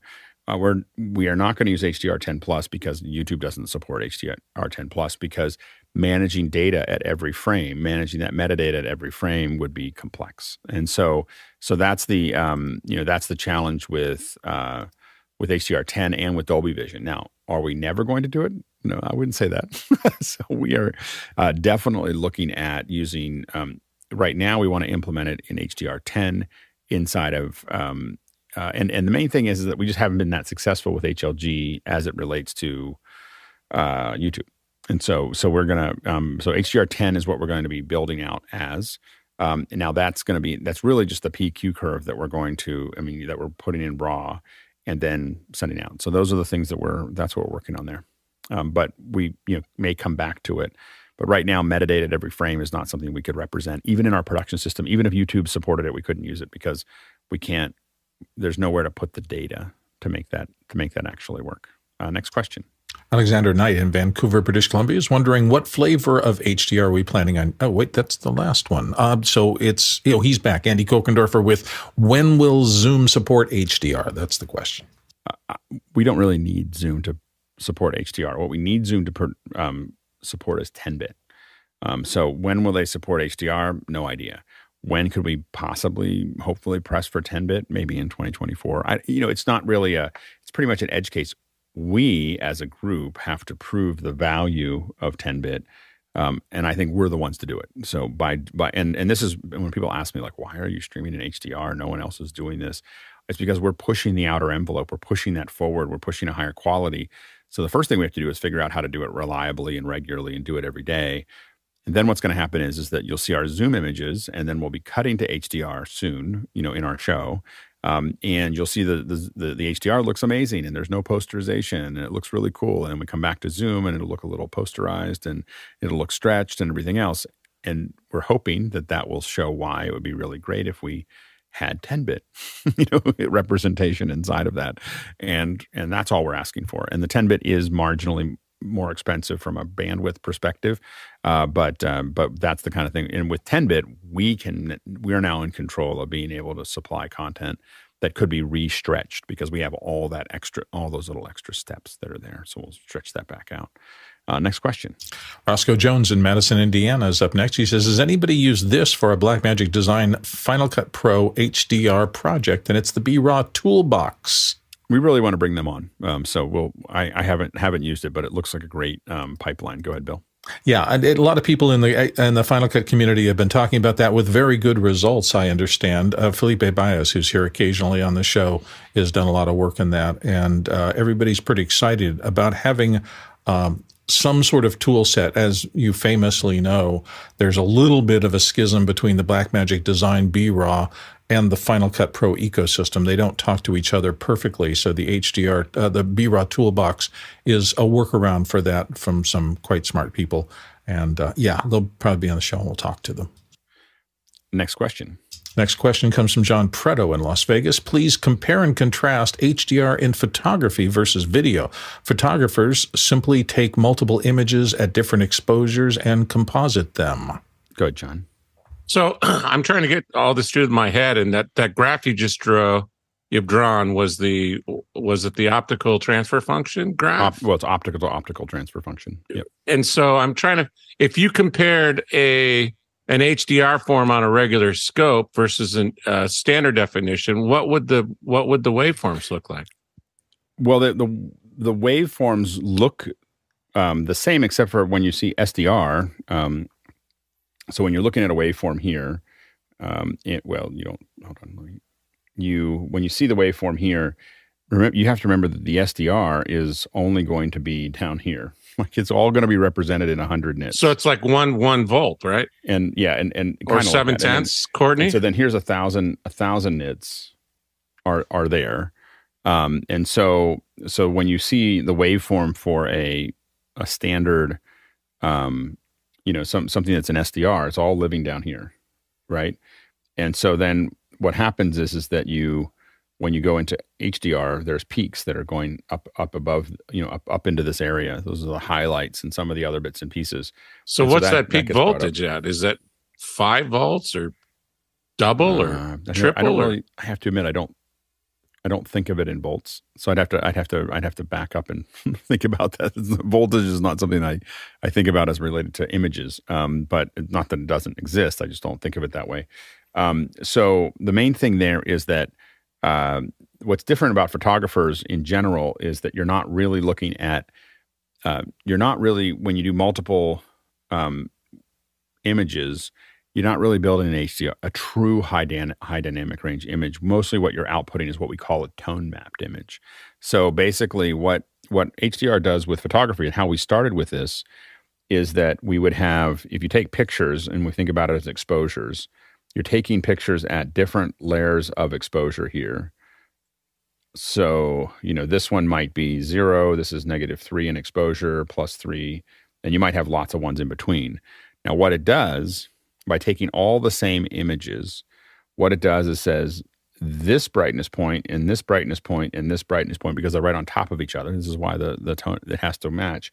It can extrapolate a line. That's why the more you take, the more resolution you have is it extrapolates what that pixel should be over all of those. So if you even if you went up to plus nine, you know, or something, and you had one up here, as you have this, if I see this pixel at all of those exposures, I can build a curve. Um, and Paul Debevec was one of the first people to figure this out. I can build a curve between all of those that I can smoothly show you what it should look like from plus nine exposure to minus nine exposure if you represented those, but I can see all the steps in between because I'm extrapolating those points, those brightness points all the way up. Now, what I do for when we do, now, when we first did HDR, um, this is 20 years ago, we would keep that image that way because what we wanted was an image that we could represent for like reflection maps and so on and so forth. And we had true, we could see where the true highlights were, where the really bright areas were and dark areas. So a lot of us used HDR for for lighting because this would give us the problem with SDR, 8-bit lighting, was that we didn't really know what was the brightest because everything was squished so close together. By having HDR, we could very much see where all the bright, you know, where all the bright areas were because we now could see 20 stops, 30 stops, 40 stops of of data and so but we were but, but what we're basically doing is just building this curve that goes between all these all these brightnesses where we know what the exposure is and we know where it, and, and now we build that out. Now what most people think of as hdr in photography is we take those images and then we and we build that curve but then we tone map it down. So we take something that was like this that we can't represent and see and we just map it down using math to map it down so that it's something we can see in our in our monitor or represent. So we're basically taking all of that dynamic range and compressing it in the same way we would compress audio. You know, where we basically compress all of it down and pull all that stuff down together um, with a curve, and that brings up all the all the dark areas so that they are something we can see in detail brings the light areas, it can get a little weird because we're doing all that compression. Um, so an HDR image uh, in video is not going to look like a Trey Ratcliff picture, right? Uh, you can you could build a curve so that it would. I mean, when we do a you know you can build that out but it's it's hard to represent it in 8 bits you know in, in video if we're going back to standard dynamic range uh, it is hard to repre- represent that. that that curve allows us to see all of that, all of that data because it holds all the data uh, in in a in a linear SDR curve you can't you can't you can't just there's just no there's no buckets for it Bill, were you going to add something? Yeah, well, you know, it, this didn't get on my radar until 2014, and I went to NAB, and uh, I was part of the press corps, so I got the packet from Blackmagic, I remember going back to my hotel room and picking it up, and that was the year they kind of changed a lot of their marketing materials to reflect the fact that they were moving into these kind of spaces. And in fact, uh, when I knew this was going to happen today, I went back and grabbed my press kit and grabbed a couple of images from there. And I remember this is the first time sitting in a hotel room that I really started to understand what high dynamic dynamic range brought to you because I was sitting there looking in my computer at this image and I was thinking, my God, I've never seen anything like that coming out of a monitor that I've looked at. The white shirt on the guy who's bending over in the center of the frame has plenty of detail and shadow values. Outside the window, and the it, it's actually brighter on my screen here than looking at it on the the office hours thing, but there's a lot of detail in the back. The sky has a lot of gradients. The gray shirt on the right actually has a lot of detail in the shadows there. And all these tones were the, it's the first time I'd seen anything like that. And as I looked through the rest of the press kit, they had really made these kind of really high, visual value pictures kind of come to life in a way that I'd never seen before. And I really went, wow, how did they do this? And that started me saying, maybe what I've been looking at all my life up to this point in standard definition television, maybe there's a better way to get this much contrast, this much dynamic range, and this much pop. And that's how kind of I felt about it, standing there at NAB going, oh my gosh, someday this may get to video. And if it does, this is going to be transformational because these do look much more appealing and much more lifelike than the compressed dynamic range of stuff that I've been working with my whole career. Next question. Next question comes to us from Gordon Lake in Los Angeles. How expensive is it to go from an HD to an HDR production pipeline? It doesn't have to be hugely expensive. It, you know, a lot of your cameras are cap- a lot of the newer cameras are capable of you know pr- producing an HD a, a PQ curve um, a lot of stuff. The real problem that we're running into is really the fine, you know, really taking full advantage of it, as well as the one of the issues right now with the ATEM switcher is that it tends to automatically want to try to figure out what it's getting, what color space am I in 709 or two or 2020, and it is a um, uh, that has been a challenge for us to figure out how to um, keep it in one place or the other. So we're we're working on that right now, and, and we're getting much closer. Uh, next question. Courtney Gooden in Hollywood says, When will HDR be available on over the air TV broadcasts and what do I need to see it? Yeah, go ahead, Courtney. Well, I was just going to, uh, in my wondering, I have tuners and I bought a uh, next gen tuner enabled television set, which is uh, ATSC 3 for broadcast, which supposedly will receive over the air broadcasts of HDR uh, 4K uh, or 1080p. But I looked through and I scanned through with uh, my tuners. There's only three stations out of the 150 that you can pick up over the air in Los Angeles that are using next gen TV, and none of them are broadcasting in HDR. Uh, so, and and none of them are the majors. You know, they're the independents. So the independents are going first, and I guess the majors, you know, KABC, which is the Disney flagship uh, ABC channel in Los Angeles is still in 720p. They're broadcasting. So uh, I don't see HDR coming very soon in broadcast. I think the way to receive it now is via streaming with uh, you know streaming boxes such as the you know Fire yeah. TV 4K and the Apple TV and the 4K. Yeah, it's it's so when we kind of talk about broadcast, I mean, I think a broadcast is just sending something live to from from glass to glass. I don't, you know, I don't I haven't watched terrestrial broadcast in any major form for 25 years. So I don't really have any like it's you know it's approaching half my life that I haven't really had that experience. And so you know I don't really care much about tuners. Um you know I, and and I don't think that I think that the future is really the the, the challenge really for broadcasters in general is that they're going to continue to fall far further and further behind because they don't have the money to make the turn. So their their market is shrinking and they are um, their market is shrinking at the same time that their competitors are expanding. And that's a horrible place for them to be. Um, and so, because what you're going to see is increasing frame rates, increasing resolutions, increasing color depth, all are happening in the streaming platforms and are never going to happen in the broadcast formats. The broadcast formats are going to be 720 or 1080i forever. Like you know, they don't. They're never gonna. They're they're gonna be dead before they change any any in any major way because they they don't have the money to buy the hardware to do the thing.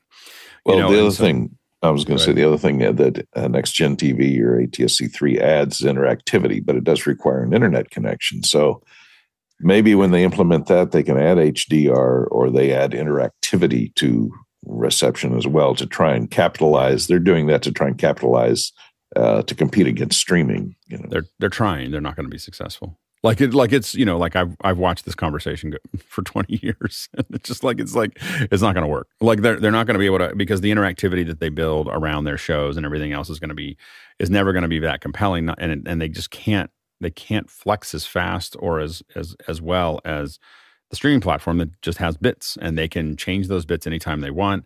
They can add interactivity to them. They can do all those things. So while these the the uh, broadcasters you know definitely are trying to stay doing the best they can to stay as relevant as they can for as long as they can there's no there's no version of this that works out for them like i you know and i I, I, you know, I don't know how to be more like I've, I've, I've been in, I've been in the rooms for all these conversations, and when they talk about what they think of as interactivity, you're like, that was interactivity in the late '90s. Like, like that's not what we're talking about now. Like being able to vote on something. Oh, okay you know like like that's that's uh you know um that's okay but that's not enough to to get people to to you know consider that part of their lifestyle like it and and again this comes down to uh, you know the, the there's not that many people i know with tuners anymore like the, like well, that's the that's the whole thing well so what do you think's going to happen to all that FCC licensed bandwidth? Is it eventually going to be given up for broadcast television and gone over to just internet connectivity?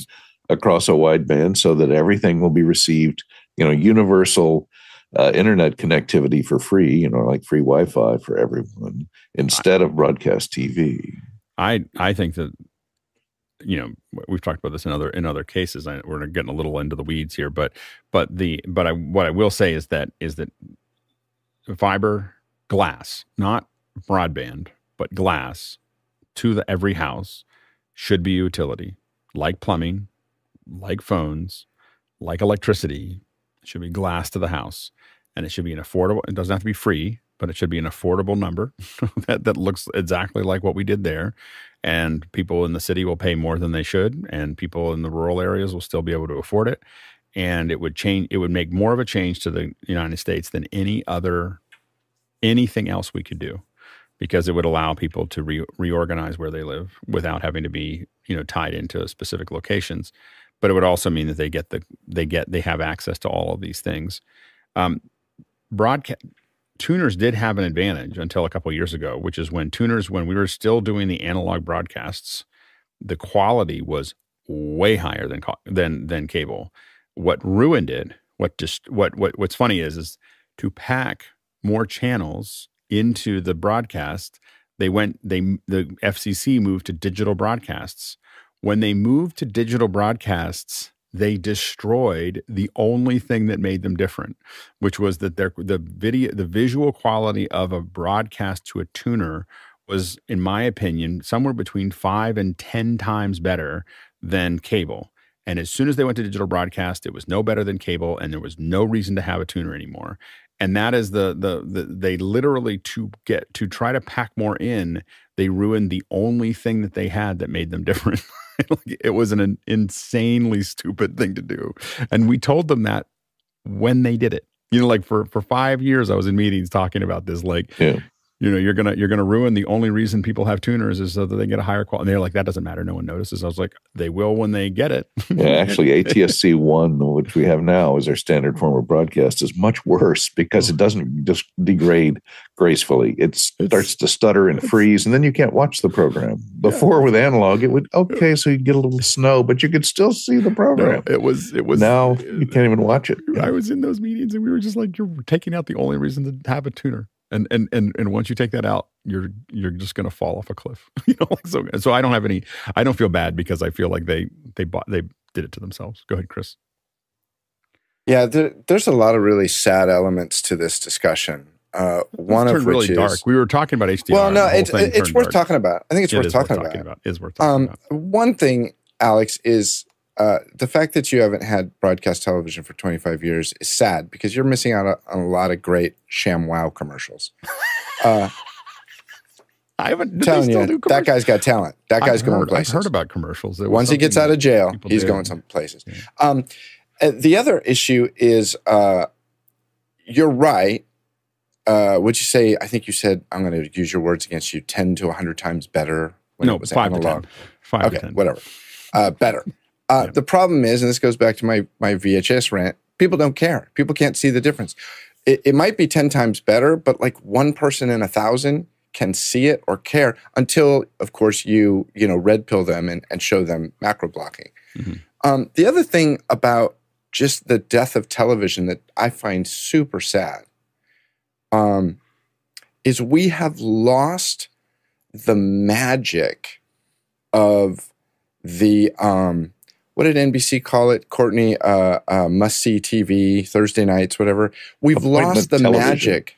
Appointment television. point, yeah. It's now it's just become disappointment television, but uh, um, the magic of that kind of water cooler thing Friday morning after everybody watched Lost the night before or whatever, and I think that that that is a a thing that is it was fun, it was special, and it is totally lost. When you sit down with somebody and you go, "Oh yeah," like uh, uh, my good friend Bob, he said to me the other day, he goes, uh, "I binge watched ten episodes of uh, Ted Lasso last night." I said, "Welcome to 2020. How's you know how's the how's how's the weather back there?" Like, I will say that that's the argument for live streaming in some cases because what do we all talk about on Tuesday after WWC's keynote? WWDC's keynote because it, we all watched y- it at the same time. You're not wrong, but but I think that the the, the thing about live or um, scheduled release, I don't know what you call it when you know what television used to be. It it was really special, and it's that thing about TV is totally lost now. Totally, completely lost. I, I think we're bringing it back though when we when we when we do our watch parties with with uh, I think we're we're this is the seed not the not the tree but the seed of us thinking about another way of doing this like we're all going to watch it doesn't matter when it was released we're all going to watch it together and I think that there's um I think you're going to see some I'm going to probably do something more aggressive in that area inside of after hours in the not too distant future so stay tuned I could you heard it here, Yeah. Alex Lindsay bringing sexy back. Good Bill Uh, the other thing for me that has been so transformative in the past three years is the divergence of consumption options for any video signal, whether it's television or what I used to have recorded on something or anything else. Once upon a time, if I wanted to see TV style content, that big show or whatever, I always watched it on the TV in a living room or in the bedroom. Or maybe I was lucky enough to have the economic power to put one on the patio or wherever, but it was always a TV. Boy, has that changed for me. I am so much equally possible to be watching television or a movie or any other content on my phone or my iPad. And it doesn't have to be this one. If I'm at my desk, it's the one that I'm using for the show, my iPad over here. But it could be either one of my two phones. It could be I'm next to my wife watching on her iPad. There's just so much more display options available that the idea of a bespoke appliance television is just getting totally deconstructed in my brain. It's just the I signal. so. And how do I get to the signal? That's all I care about. Well, there we go. There's a very philosophical uh, thing. We're not going to make it to five one today, but we'll we'll cover it again. Let's go to the next question. Next question, Doug Johnson in Spanish Fork, Utah. I've shot and live switched HLG many times. How can I take the output of my ATEM and tag it so that it gets uh, treated as HDR? Uh, yeah, so the you need to put it through something that's going to tag it. A lot of times that can be what we use are FSHDRs for that. So it'll say this is this, and you're tagging it on the way through. Um, but I, I don't think that that's probably the only way. I think that you can. A Teranex may may actually do that. I don't know of a lot of smaller devices that do it. Um, but you do need something that's going to tag it. And what we've used for the last, I don't know, eight years has been a FSHDR. You know, we'll tag what we needed to do. You're coming in, even if you give it one in, one out, you're telling this is what it's going to be.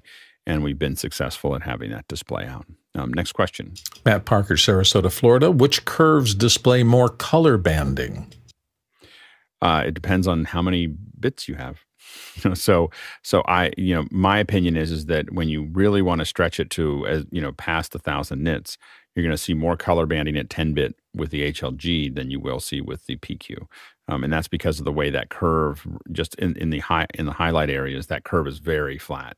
And so um, there's just not a lot of movement uh, across the curve. And so i think that you'll see more banding in hlg at um, higher higher nit ranges um, than than a thousand um, next question. Jonas Dottel, Stuttgart, Germany. So, is Office Hours 2.5 going to do an HLG workflow similar to what the BBC and or NBC is doing for their SDR HDR, or will it be a double paint win workflow? Uh, right now, we're trying to make the PQ curve work because eventually we want to do Dolby Vision. So, so it's and I think that it. I think we're going to get it's easier to convert that um, for a variety of reasons. And so, um, so I'm still, you know, what we're working on right now and what we built. Now we may back into HLG because we can't make that work, but what I'm trying to make work is the PQ curve and then making those changes at the encoder. Um, next question. James Babbitt, San Diego, are all ways to view HDR, for example, Netflix, Apple TV Plus, YouTube browsers, and so forth, able to give the same quality of HDR? Go ahead, Courtney.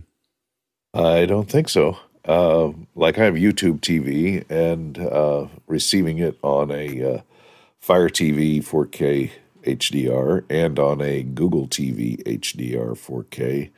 And I'm rarely seeing the same image on both. Um, I don't have an Apple TV, and it's hard to find out uh, whether the signal is in HDR. You can on YouTube TV, you can turn on Stats for Nerds and see the the manifest in there to see what they're transmitting a little bit. But on other other programs, you really don't know what they're transmitting and what it's decoding as. So it's it's difficult because they don't have a uniform way of indicating the resolution and the uh, bit depth or the whether something is an HDR, HDR or SDR. So it's it's a bit of a crapshoot, uh, and you do have to pay extra on YouTube TV for 4K and HDR.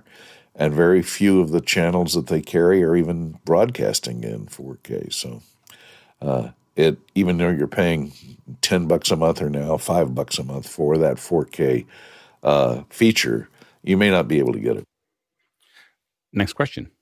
Next one comes from Matt Parker in Sarasota, Florida. For TV for video editing on a Mac, is it ever useful to turn on the HDR display mode in system settings? Good, Bill. If you have uh, the footage and the workflow that can keeps it consistent, yes. Uh, if you're shooting on, for example, your iPhone and you're bringing it into Apple's Final Cut Pro, and you have the HDR display mode set up, then you can do all your editing in a very lovely high uh, definition environment, up to and including outputting, where it'll automatically uh, clamp things so that you can get a decent signal out to send out to SDR. So, but when you stop using that kind of pipeline where everything sees everything else, understands it, and parses it correctly, you can get in trouble. There's a lot of circumstances where I've been set up one way. I bring in the HDR footage off of my iPhone that I've shot, and all of a sudden everything blows out and gets terrible. And you go, oh gosh, okay, I've got to go reset and make sure that it's seeing this, understanding the flags, and parsing it correctly to do that color uh, that that gamma correction and get it down into a viewable thing. Next question. Uh, Matt Parker in Sarasota, Florida. Are there video codecs that are better for HDR contact, content or codecs that should be avoid, avoided? When it comes to actual recording codecs, uh, I have almost never like when we're doing production. So there's a couple things. H264 does not do this, so you have to do H2. You can't do 10 bit in H264. So you do need H265 um, for 10 bit. And so for a delivery format, H265 is what you need to make sure that you maintain a 10 bit color space. Um, for a mezzanine or, or, or a production um, format, I have the only thing that we've seen is MXF and and ProRes, you know, and and so um, those are the those are the ones that we we see, you know, packaging. MXF can be a lot of different things in the package, but the most popular is ProRes HQ and above. So ProRes HQ, ProRes um, XQ444. You know, there's a lot of different versions of that. The question is, do you want to go to 10 bit or do you want to go to 12 bit? And is the data rate there to, to support that? But the thing we get the most um, when we when we're working in HDR is actually um, is the 10 bit. Uh, um the ProRes HQ is the most popular one to be sent around. Um, so those are those are things to kind of consider there. And we almost have enough time, but not quite to start talking about the sound. And this is a video day, so we're going to go ahead and just we're going to end before we'll save the 5.1 uh, and and surround and Atmos uh, discussion for another day, probably an audio day, uh, to have more of those discussions there. So uh, thanks to everybody for all the questions. Hopefully that was at least a little useful as far as understanding a little bit more about how HDR works. Um, I will probably do more of more talking about this um, maybe in after hours next week as I prep all these uh, all these talks. Um, we may do some. You may see me in after hours. I may do some labs where I just do the talks and get people's feedback and so on and so forth. So stay tuned for more of that um, as we go towards NAB. All right. Uh, thanks to the uh, to the panelists for you can't we can't do this without you. It was a good day. It was a good day. A good a lot of a lot of good questions. Um, a lot from our from our uh, from our producers. Thank you for all the great questions, uh, both in the first hour and the second hour, to keep this all going. And uh, of course, thanks to the incredible team uh, that makes everything happen every single day. It really is a small little village that gets built up every every day to to make this actually possible. And we really appreciate everybody's contribution. Uh, we traveled 82,000 miles, 132,000 kilometers. That's 651 bananas for scale. Alex, I have a question about the bananas for scale. Yeah. Since we have a little bit of time, is that a standard banana that is stretched out end to end, or does it count no, the this, curve? And is every banana's curve equivalent? And this this is the imperial banana. So okay. this is the we have measured this banana. So um, it's tip to tip, non-straightened, non-straight, tip to tip, eight inches. Um, okay. And so, but this is I keep it here on the desk because this, and we're gonna I'm gonna build a 3D model of it. We're gonna codify it, build, you know, really make sure that it stays that we don't lose it to history. Um, so I, there's, you know, so um, this is the, but it's and it's plastic, so it's not. It's a representation of a banana, and that allows us to standardize on it. If we used a real banana, of course, it would rot and change size, and that, that curve would go away, and you'd get an extra now, quarter inch at least. And, and what's interesting there is, is that for, um, you know, for a while, uh, we, um, for a while there was a seven inch banana. That's what the so the actual before we had the imperial banana, pre imperial banana, um, uh, that's otherwise know, known as PIB. So in the PIB days, um, the uh, uh, the the banana was seven inches because they just made a calculation. But we needed something that was really something that we could transform to an actual reality. And so as we got this, Fenwick was kind enough to supply me with five of these imperial bananas. Uh, this is one of them. I actually haven't tested whether they're all the same. I don't know if, if they give me a variety. Are they I know registered it won't change. with the uh, uh. Oh, this could be bad. I know it won't change the dimension, but if you're south of the equator, should you have the curve pointed the other direction just to make sure that? no, no. So no, these are these are these do appear to be all the same. So uh, it's interesting. Yeah. So yeah, are they so registered with the National Bureau of Fruit Standards? A, a, a banana measurements. Yeah, the national banana per scale. Um, what we should probably do is send these bananas out to a, a, variety of people so that there are there are records of them. So if one banana was lost, um, yeah, a big fire, you could lose your entire. we, could, we could, lose we could lose that lose that banana, the imperial banana, and so. Um, yeah, so we've got some bananas. There. I would like to but motion to Bill's that, uh, question. The banana does spin backwards south of the equator. Good to know. Should you decide to wash it in a motion area of water down the toilet? Yes. People are like, "What are we listening to here?" Like, I think distribution gone. of the of the original five bananas is a good idea, and and yeah. I think one of them should be buried in a concrete box. Before we distribute them, you Just need to name them. Someone finding it in a thousand years. they open it up and they're like, and somebody put a banana, a plastic banana, in concrete. I'm not saying there shouldn't be some instructions. And you know, but all it should say on it is I'm not a barbarian. No, no, no, no. no. All it should say, there should be a little note. I, I, think we even just write it on it and it just should say banana for scale. Like uh, to like just not you know there's no other like it just and and and there'll be like there'll be whole classes about it that are all done about the the banana for scale like what did this mean you know we, we there are rumors that it was connected to a website that no longer exists called reddit and we don't really know but you know there, there's the meaning of it there could be a philosophy course i'm thinking office hours time capsule yeah yeah exactly. at the very least can somebody please put it in uh, urban dictionary for yes. what banana for scale means. I think it is in the Urban Dictionary, banana for scale. I, I'm not 100% certain. Guess Very what, likely. Guess what the next website I'm going to look at is. Yeah, exactly. Exactly. By the way, I did get the Rode NT1 Generation 5 um, since we had a minute to, to, to share that, but uh, we're testing this right now. So it's probably, there you go. There you go. Isn't it true that that banana follows a Bezier curve perfectly? yeah, it's pretty PQ everything. Curve? Bezier curve is very malleable, so you can have lots of things follow the Bezier curve. All right. All right. Now we're going to jump into after hours.